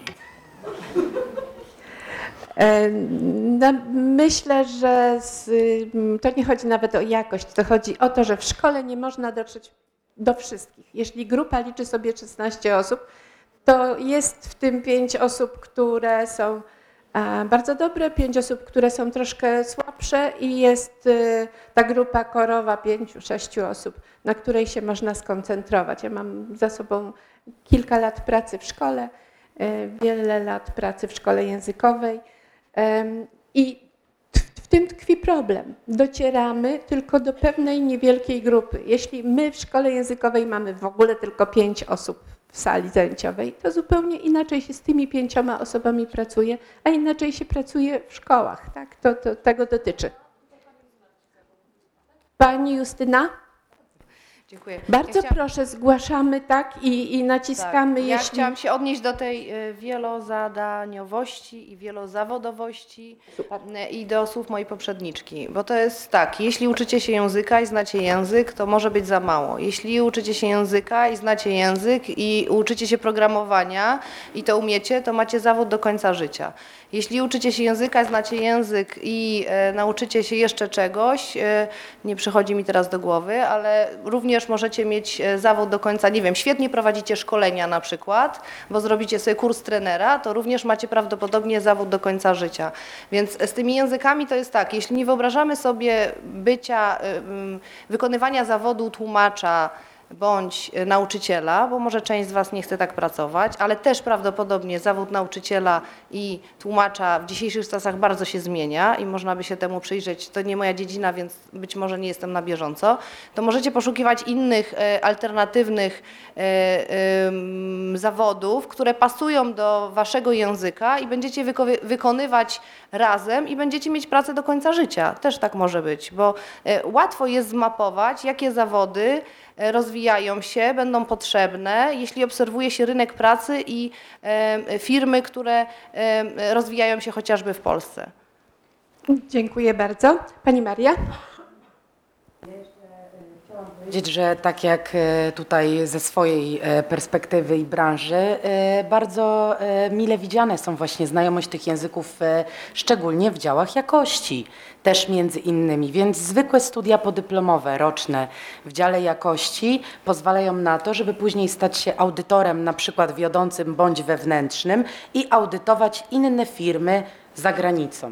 Bardzo fajna praca, bardzo fajna branża, natomiast ja mam też takie pytanie do Was wszystkich. Bo tak my rozmawiamy o kobietach, o rynku pracy, o zmianie pracy. Ile osób może tu podnieść rękę, że w tej chwili pracuje? No nie powiedziałabym na przykład, że jest to duża większość. Natomiast z mojej perspektywy chciałam Wam powiedzieć tylko jedną rzecz.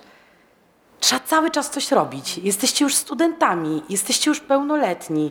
E, nie wiem, no nie do końca e, praktyka e, na zasadzie mi to zupełnie oczywiście nie przeszkadza, ale że tylko ta nauka.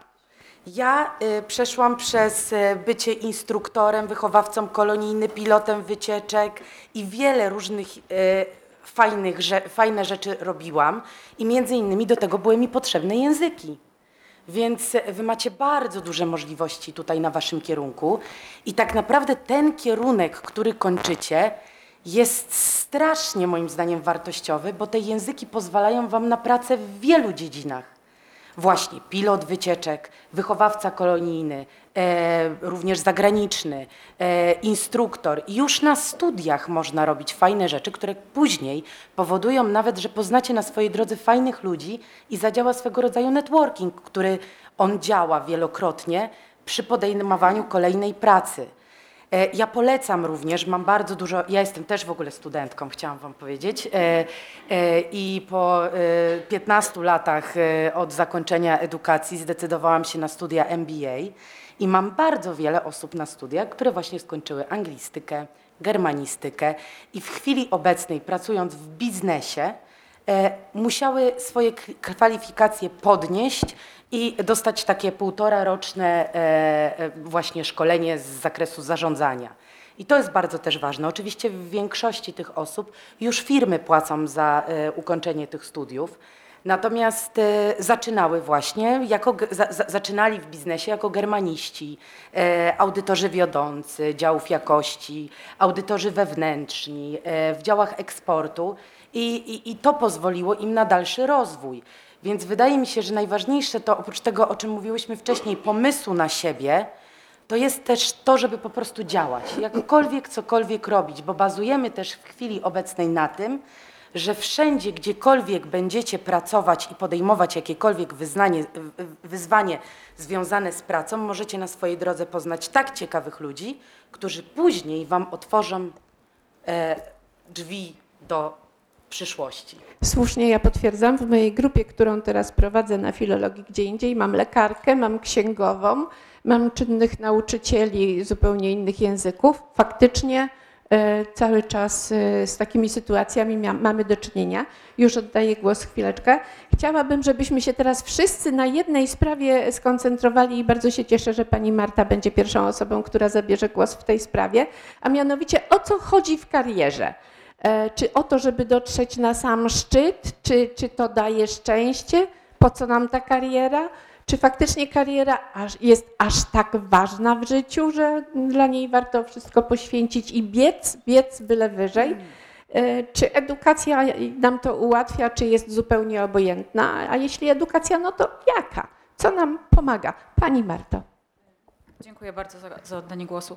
Ja chciałam jeszcze nawiązać, bo chyba zrobiliśmy kółko od tego, co powiedziałam ostatnio, żeby w momencie, kiedy studiujecie, żebyście coś robili, tylko żeby to nie było takie bezsensowne, tak? I w obronie tej statystyki, która nam tu niefajna wyszła, e, to jest chyba tak, że większość z Państwa jest na studiach licencjackich jeszcze. Jeżeli ktoś jest na magisterskich, to bardzo proszę o podniesienie ręki.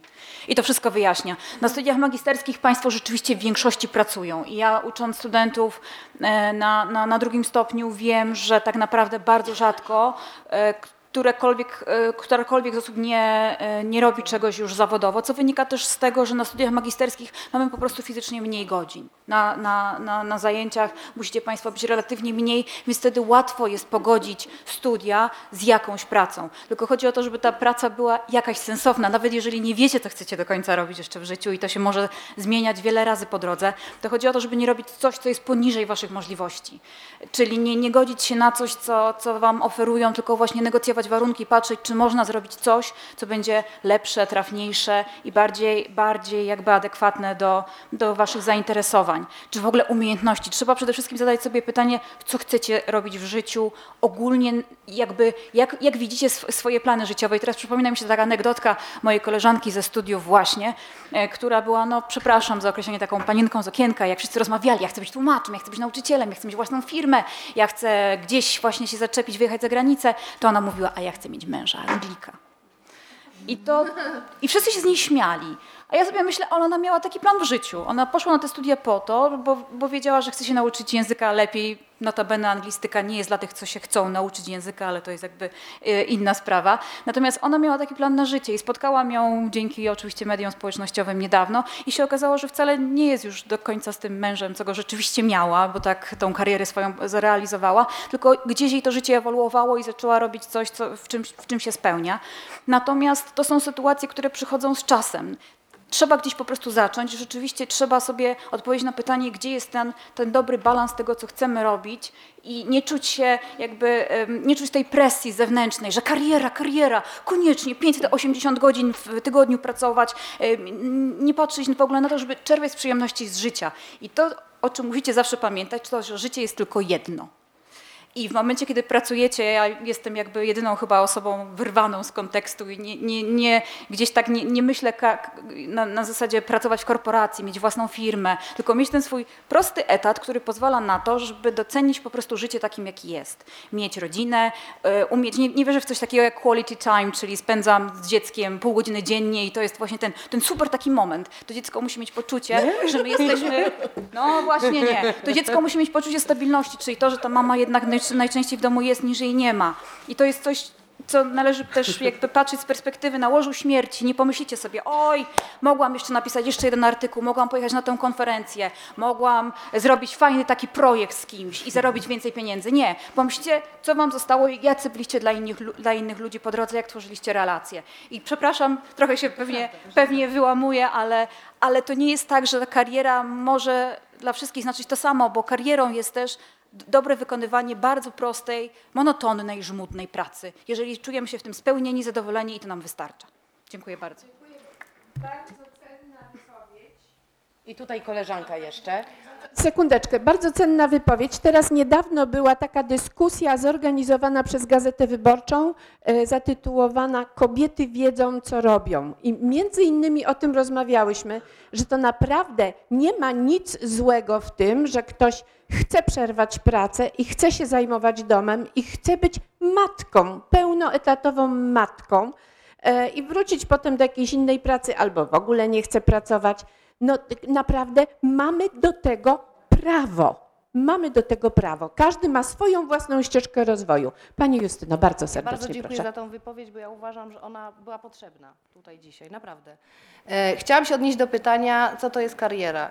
I jakby mm, pani też mówiła przed chwilą, że każdy karierę rozumie inaczej. Czy karierą są pieniądze, które chcemy zarabiać dużo, dużo, dużo, dużo, bo nie wiem, mamy marzenia, żeby je wydawać w jakiś określony sposób. Czy karierą jest poczucie sukcesu i spełnienia zawodowego i co to dla nas oznacza? To też warto by samemu ze sobą porozmawiać, co to dla nas jest. Czy sukcesem będzie to, że będziemy panią dyrektor, czy panem dyrektorem, czy sukcesem będzie to, że ludzie będą uwielbiali z nami pracować, czy sukcesem będzie to, że po prostu dobrze wykonujemy swoją pracę, jesteśmy doceniani i pracodawca nas docenia. Każdy ma inne e, w sobie, myślę, parametry sukcesu i kariery i warto by samemu ze sobą o tym porozmawiać, czym dla nas jest kariera. Żyjemy w takim świecie, że oglądamy chociażby na mediach społecznościowych tylko ludzi sukcesu, tylko ludzi, którzy ładnie wyglądają, tylko ludzi, którzy dobrze zarabiają i którzy jeżdżą e, super samochodami i podróżują po całym świecie i gdzieś w naszych głowach to cały czas pracuje, tak? Gdzieś jest takie dążenie i tęsknota za tym, żebyśmy też tak mieli jak oni.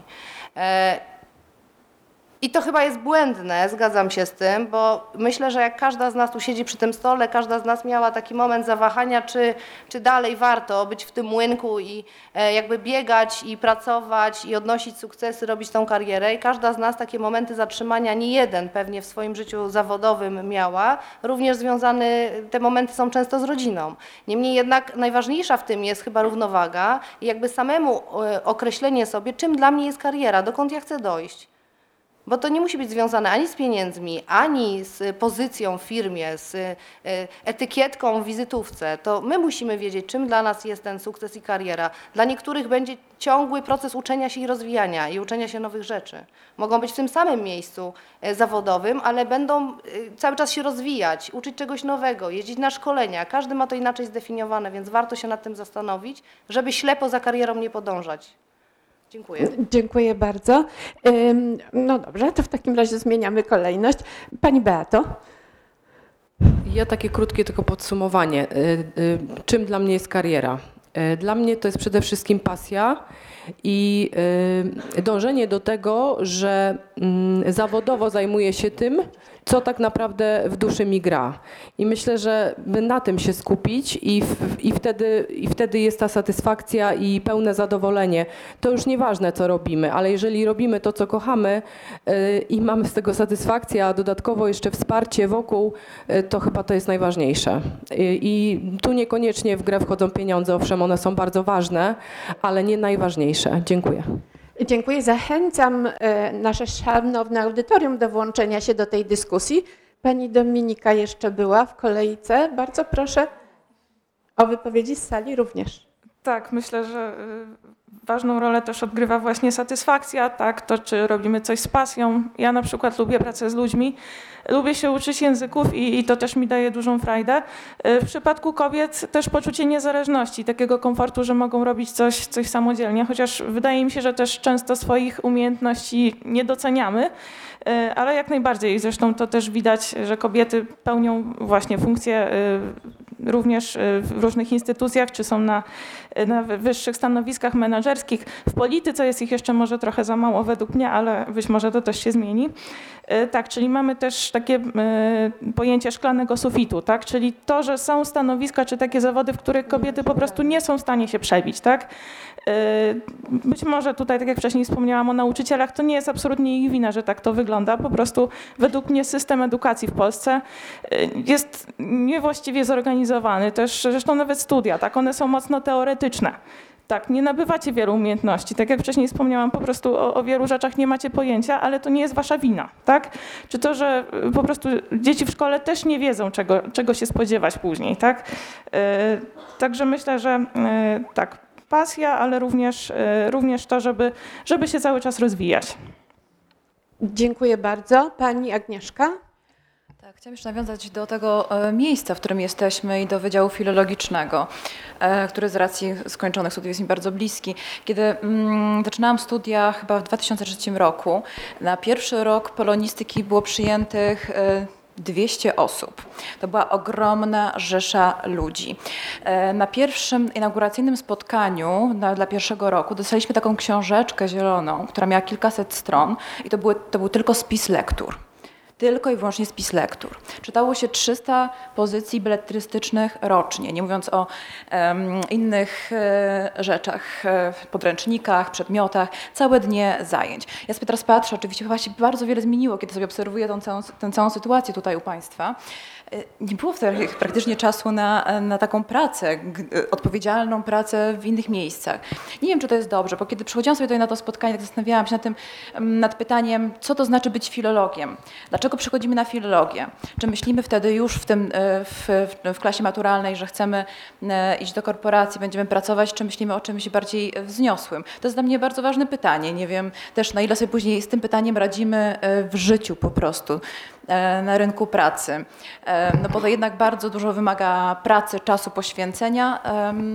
I później z zderzeniem z rzeczywistością. To jest pytanie do nas, do filologów. I myślę, że jeżeli tylko będziemy chyba chcieli, wierzymy w to, że to, co robimy jest słuszne, ma sens, to wtedy znajdziemy swoją drogę. Ja w to bardzo, bardzo wierzę i też e, popieram tutaj, e, zgadzam się z paniami, że trzeba po prostu mieć cel. Nie dochodzi się do niego e, od razu, bardzo szybko, czasami po prostu próbami przeróżnymi, ale jeżeli będziemy już mieć ten cel, to wtedy łatwiej sobie go zwizualizować i, i osiągnąć sukces. Dziękuję bardzo. E, Szanowni Państwo, a jak Państwo widzicie swoją przyszłą pracę? E, Jak widzicie swoją karierę? Co Was interesuje w tym? Korzystajmy, mamy taki fantastyczny zestaw e, pań, które są w stanie powiedzieć o wszelkiego rodzaju możliwościach podjęcia pracy. Nic nie interesuje? Bardzo proszę, zachęcam Pana.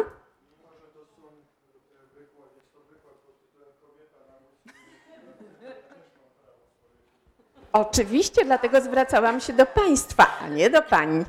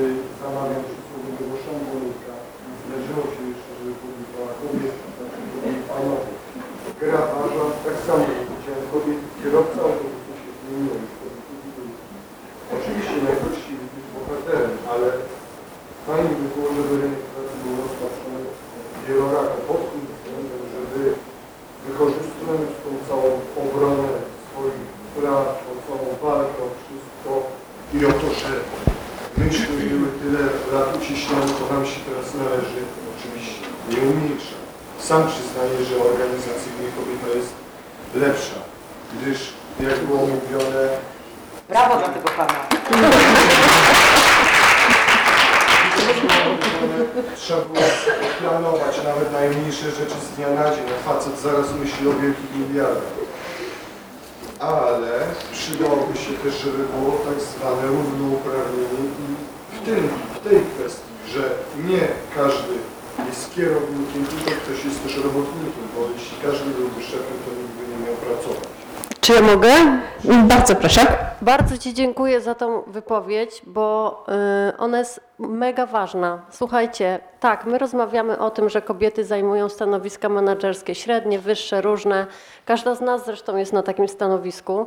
Natomiast pamiętajcie o tym, że jak będziecie wchodzić na rynek pracy, no nie wiem, ja nie znam osobiście takiej osoby, która skończyła studia i została dyrektorem. Znam za to osoby, które szły sobie tą swoją ścieżką kariery, szły, szły, szły, deptały krok po kroku i doszły do jakiegoś momentu. To jest prawda, że zaczynamy od stanowiska czasami młodszego specjalisty. Nic w tym złego. Bo to my, jako pracodawca czy potencjalny, e, potencjalne miejsce, tak naprawdę w, e, w Was będziemy inwestować. I Ostatnio miałam taką rekrutację z menadżerem no, z ponad 20-letnim stażem w bardzo, z bardzo dużym doświadczeniem i przyszła do nas dziewczyna, która była super przebojowa, naprawdę e, sprzedawała wszystkie swoje absolutne atuty i po, tym, po tej rekrutacji ten menadżer powiedział do mnie, wiesz co, ja się boję ją zatrudnić, bo za trzy miesiące po okresie próbnym to ona mi powie, że będzie moim przełożonym. Bo jest jeszcze druga opcja. Jesteście, y, Maria mówiła, że y, jesteście roszczeniowi. Jakby ja nie chcę uogólniać. Ludzie są po prostu różni. Pamiętajcie o tym, że wchodząc do pracodawcy, waszym zadaniem jest sprzedać się od najlepszej strony, ale jest jeszcze coś takiego jak pokora do której bardzo naprawdę Państwa serdecznie zachęcam, e, bo naprawdę no, ja osobiście pracuję 22 lata i nie spotkałam nikogo, kto został dyrektorem ze startu po studiach. Spotkałam takich, którzy naprawdę kupę roboty, mówiąc kolokwialnie, włożyli w to, żeby być w tym miejscu. I to nie ma znaczenia, czy to jest kobieta, czy mężczyzna. Ja się nie czuję uciśniona. ja też różne rzeczy robiłam, bo wchodziłam na rynek pracy w innym momencie, gdzie nie było staży, tak jak Wam mówiłam, nie było pracy i robiło się cokolwiek, żeby się na studiach utrzymać. I w ogóle się tym nie przejmuję. Kiedyś nawet pracowałam, słuchajcie, i w McDonaldzie i sprzedawałam różne rzeczy. Tak się zaczęła moja droga zawodowa. Natomiast no, ja, ja wiedziałam, co chcę robić, ale to jest istotne. Nie zostaniecie dyrektorami prawdopodobnie, czego Wam oczywiście serdecznie życzę, ale nie od razu po studiach. I pamiętajcie, od te, że od czegoś trzeba zacząć. To musi być dobrze wymyślone, w jakiś sposób sprawdzone, ale stanowisko młodszego specjalisty, młodszego tłumacza, nie wiem, nauczyciela czy jakiekolwiek inne, to jest początek drogi zawodowej. I tylko od Was zależy tak naprawdę, moim zdaniem, dokąd tą drogą dojdziecie. A ja bym się jeszcze chciała odnieść do Pana wypowiedzi. Ja mam taki case. E, miałam bardzo duży problem e, produkcyjny. Jak wiadomo, firma produkcyjna ma też ludzi fizycznych, dlatego do tego dążę, bo pewnie Panu też chodziło o to, że kobiety nie do końca spełniają się w pracach fizycznych, tak? Ktoś musi być, Są słabsze fizycznie. tak, ktoś musi być tym grabarzem, ktoś musi być kimkolwiek innym. I zupełnie wracając do, do tego równouprawnienia. 98 osób pracuje u mnie na produkcji. Do tej pory były to kobiety, które pełniły funkcję pakowaczy i mężczyźni, które, którzy pełnili funkcję operatorów maszyn. Wydajność średnia na takiej maszynie to była na poziomie 70%. Dla przykładu, na jedną minutę produkowaliśmy około na przykład 120 saszetek na minutę. pewnym momencie musieliśmy doprowadzić do nowego zaszeregowania pracowników i tworzenia ścieżki kariery. I było dość trudne to w momencie, kiedy no dzielimy tak, tak tutaj panie pakowaczki, panowie operatorzy. Pozwoliłyśmy tym paniom, żeby same zadecydowały, to nie jest praca do końca ciężka. Ona się wiąże również z byciem po prostu takim liderem. Najcięższe w tej pracy jest to, żeby worek 30-kilowy wsypać do leja, worek z herbatą wsypać do leja maszyny. E, co się okazało? Że zgłosiły się panie, które powiedziały, że one chcą pójść dalej, one chcą umieć przezbroić maszynę, chcą pełnić, pełnić funkcję operatora maszyny i chcą pełnić funkcję lidera produkcji. W chwili obecnej e, na te 98 osób mamy około 6 pań, które pełnią funkcję operatorów maszyny, a na tych maszynach wydajność pracy wzrosła o 20%. W chwili obecnej nie, pracuje, nie, nie pakujemy na tych maszynach 120 saszetek na minutę, tylko 150. E, w drodze żartu i sarkazmu pan prezes często mówi, no tak, rzeczywiście, kobiety mają e, lepszy pęcherz. Bo nie wiemy, jak wytłumaczyć tę sytuację. Nie ma jasnego argumentu na to. Maszyna ma jeden czas pracy, prawda? Dodatkowo czysto na stanowiskach pracy. Kobiety potrafią posprzątać. To jest taki case, tak mówię, a propos pracy fizycznej, ale można? Można. Dziękuję bardzo. I za chwileczkę Pani Agnieszka, jeszcze tylko w odniesieniu do Pana wypowiedzi. E, kobiety nadal wykonują całe mnóstwo zawodów, które są gorzej opłacane. Tam mężczyźni nie chcą się e, pojawiać. E, tradycyjnie wiemy wszyscy o pielęgniarkach, tak? Głównie jest to praca dla kobiet. Sprzedawczynie w sklepach. Mężczyźni w tych zawodach są wyjątkami.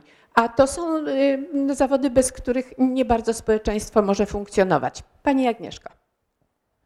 E, tak, chciałam się odnieść do, do, dwóch rzeczy, między innymi do Pani wypowiedzi teraz i Twojej um, o pracy fizycznej kobiet. Między innymi zajmuję się upamiętnianiem historii Łodzi, spisuję, e, redaguję różne rzeczy dotyczące e, przemysłu włókienniczego między innymi i pojawia się, pojawiają się takie wypowiedzi osób, które jeszcze pamiętają przemysł włókienniczy, tych włókniarek, prządek, um, które naprawdę um, i w tych, z tych wszystkich wywiadów jest taka, są, w każdym wywiadzie pojawia się, pojawia się taka historia. Przychodzi mężczyzna, który nie zajmował się pracą, bo to jest przemysł lekki. Przychodzi na tę, um, do tej przędzy, do, do tkalni i mówi Jezu, to jest niemożliwe. Ja zawsze myślałam, że to jest przemysł, że przemysł ciężki jest przemysłem ciężkim. Tutaj się nie da pracować. To kobiety po kilku godzinach miały po prostu żelaki. Nie, więc ta praca, chodzi mi, historia Łodzi jest historią łodzianek, historią e, włókniarek. Chciałabym też, żeby pani też od, od tego to zaczęła. Jest tak, to jest bardzo ważne, e, i, bo to jest nasza tożsamość. Tak, i na tym stoimy. Tak sobie myślę o śle kobiet, o tym, e, kim, jest, kim jesteśmy w, te, w tym mieście. Praca fizyczna była nieodłączna. Teraz może troszkę się zmieniło i też nasza perspektywa jest inna, ale to kobiety kobiety dźwigają, czy to w innych krajach, dzbany, dzieci, dookoła, wszystko, prawda? Praca fizyczna jest nam... Um, nie jest nam obca, zdecydowanie bardziej, zdecydowanie. Ale sobie myślę jeszcze o tym, um, że zawody takie, jak pani powiedziała, nie, kobiety się nie podejmują, um, mężczyźni nie podejmują się zawodów, które są niskopłatne, um, a chyba taki zawód szambiarza jest dużo bardziej płatny od e, pracy na przykład nauczyciela, prawda? To prawda. Czy y, nieubłaganie zbliżamy się do końca, więc jeżeli któraś z pań albo któryś z panów ma ochotę zabrać głos, to bardzo zachęcam. A jeżeli nie, to, to będę zmierzać ku zakończeniu. Na początku pani Justyna wspomniała o wyboistej drodze. Mnie się skojarzyło to z jedną z właśnie takich sytuacji z panelem, y, który był zatytułowany Wyboista droga do sukcesu. Mówiliśmy tutaj o karierze, mówiliśmy o sukcesie, o tym, że sukces dla każdego człowieka jest czymś innym, bo e, proszę mi wierzyć, macierzyństwo jest sukcesem i pewnie dla każdej z nas e, ten okres macierzyństwa jest e, czymś absolutnie niepowtarzalnym, przewspaniałym. I każda kobieta zapewne w jakiś sposób tego doświadcza.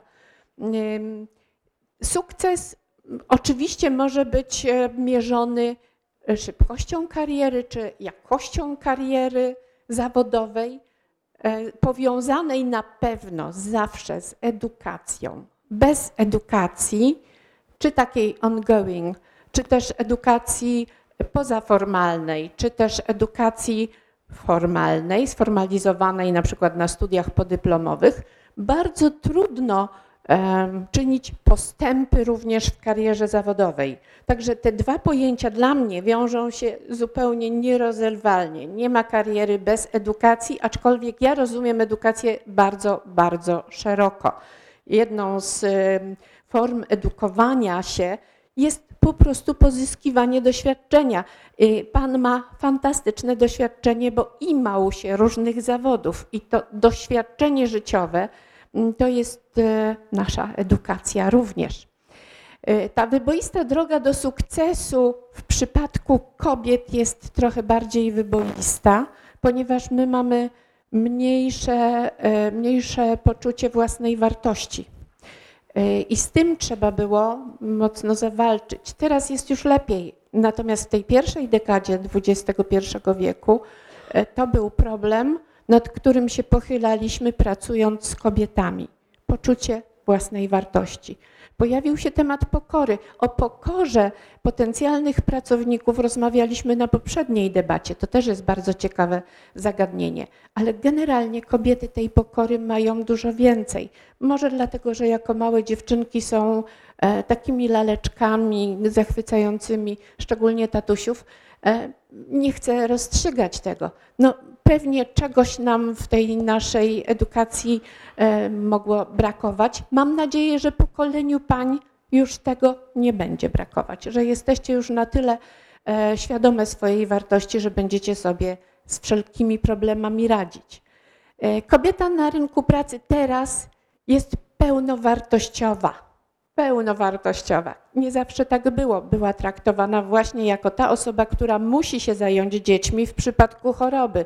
No bo przecież tatuś nie będzie siedział w domu i wycierał e, cieknących nosków. E, teraz tego nie ma. Teraz już naprawdę możemy być dumne z tego, że jesteśmy postrzegane jako tacy sami ludzie jak nasi partnerzy. Nawet właśnie to, że teraz bardzo często związki mają charakter nieformalny, też jest e, efektem takiego stanu rzeczy. Możemy pracować wszędzie. Od korporacji począwszy, gdzie ta ścieżka kariery jest taka wyrazista, po właśnie e, pracę bardzo elastyczną, taką, która pozwala nam zajmować się rodziną, dziećmi, a jednocześnie piąć się zawodowo w górę. Faktycznie własna działalność gospodarcza pozwala się w ten sposób lepiej realizować, bo to my decydujemy, kiedy pracujemy. To tłumaczka decyduje, kiedy tłumaczy tekst. Może to robić w nocy, jeśli w dzień pracowała z dziećmi. My też wszystkie tego doświadczamy, tak? Pracujemy z dziećmi nad lekcjami na przykład. I skoro dzieci tego potrzebują, to to robimy. Zawsze robimy to, co jest potrzebne ale mamy możliwości. I to jest szalenie ważne. Mamy prawa, mamy możliwości. Sto lat po tym, jak uzyskałyśmy prawa wyborcze, y, chyba możemy z dumą powiedzieć, że jesteśmy już mm, równorzędnymi partnerami mężczyzn we współczesnym świecie, choć może w polityce, pani Dominika powiedziała, w polityce pewno nie. E, co jeszcze w tym wszystkim ważne?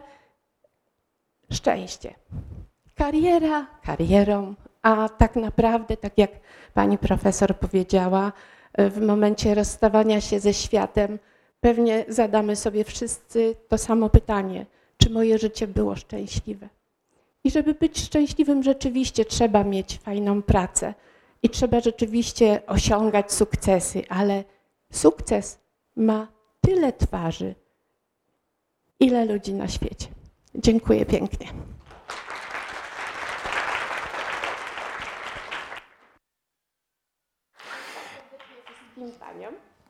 To, e, to my dziękujemy. E, cieszę się, że na koniec e, powiedzieliśmy ważne słowo pełnowartościowości i pozbawiliśmy się tej tezy, która gdzieś po drodze tutaj była wyrażana. Bardzo dziękuję, tak jak powiedzieliśmy, fantastycznemu zestawowi gronu, lepiej może tak pań, które prezentując również siebie, zaprezentowały przykłady sukcesu, sukcesu kobiet, sukcesu kobiet w Łodzi, sukcesu kobiet w biznesie, w karierze, w rozwoju własnym, w rozwoju wspólnym wreszcie. Bardzo Paniom dziękuję za tę debatę i Państwu za obecność.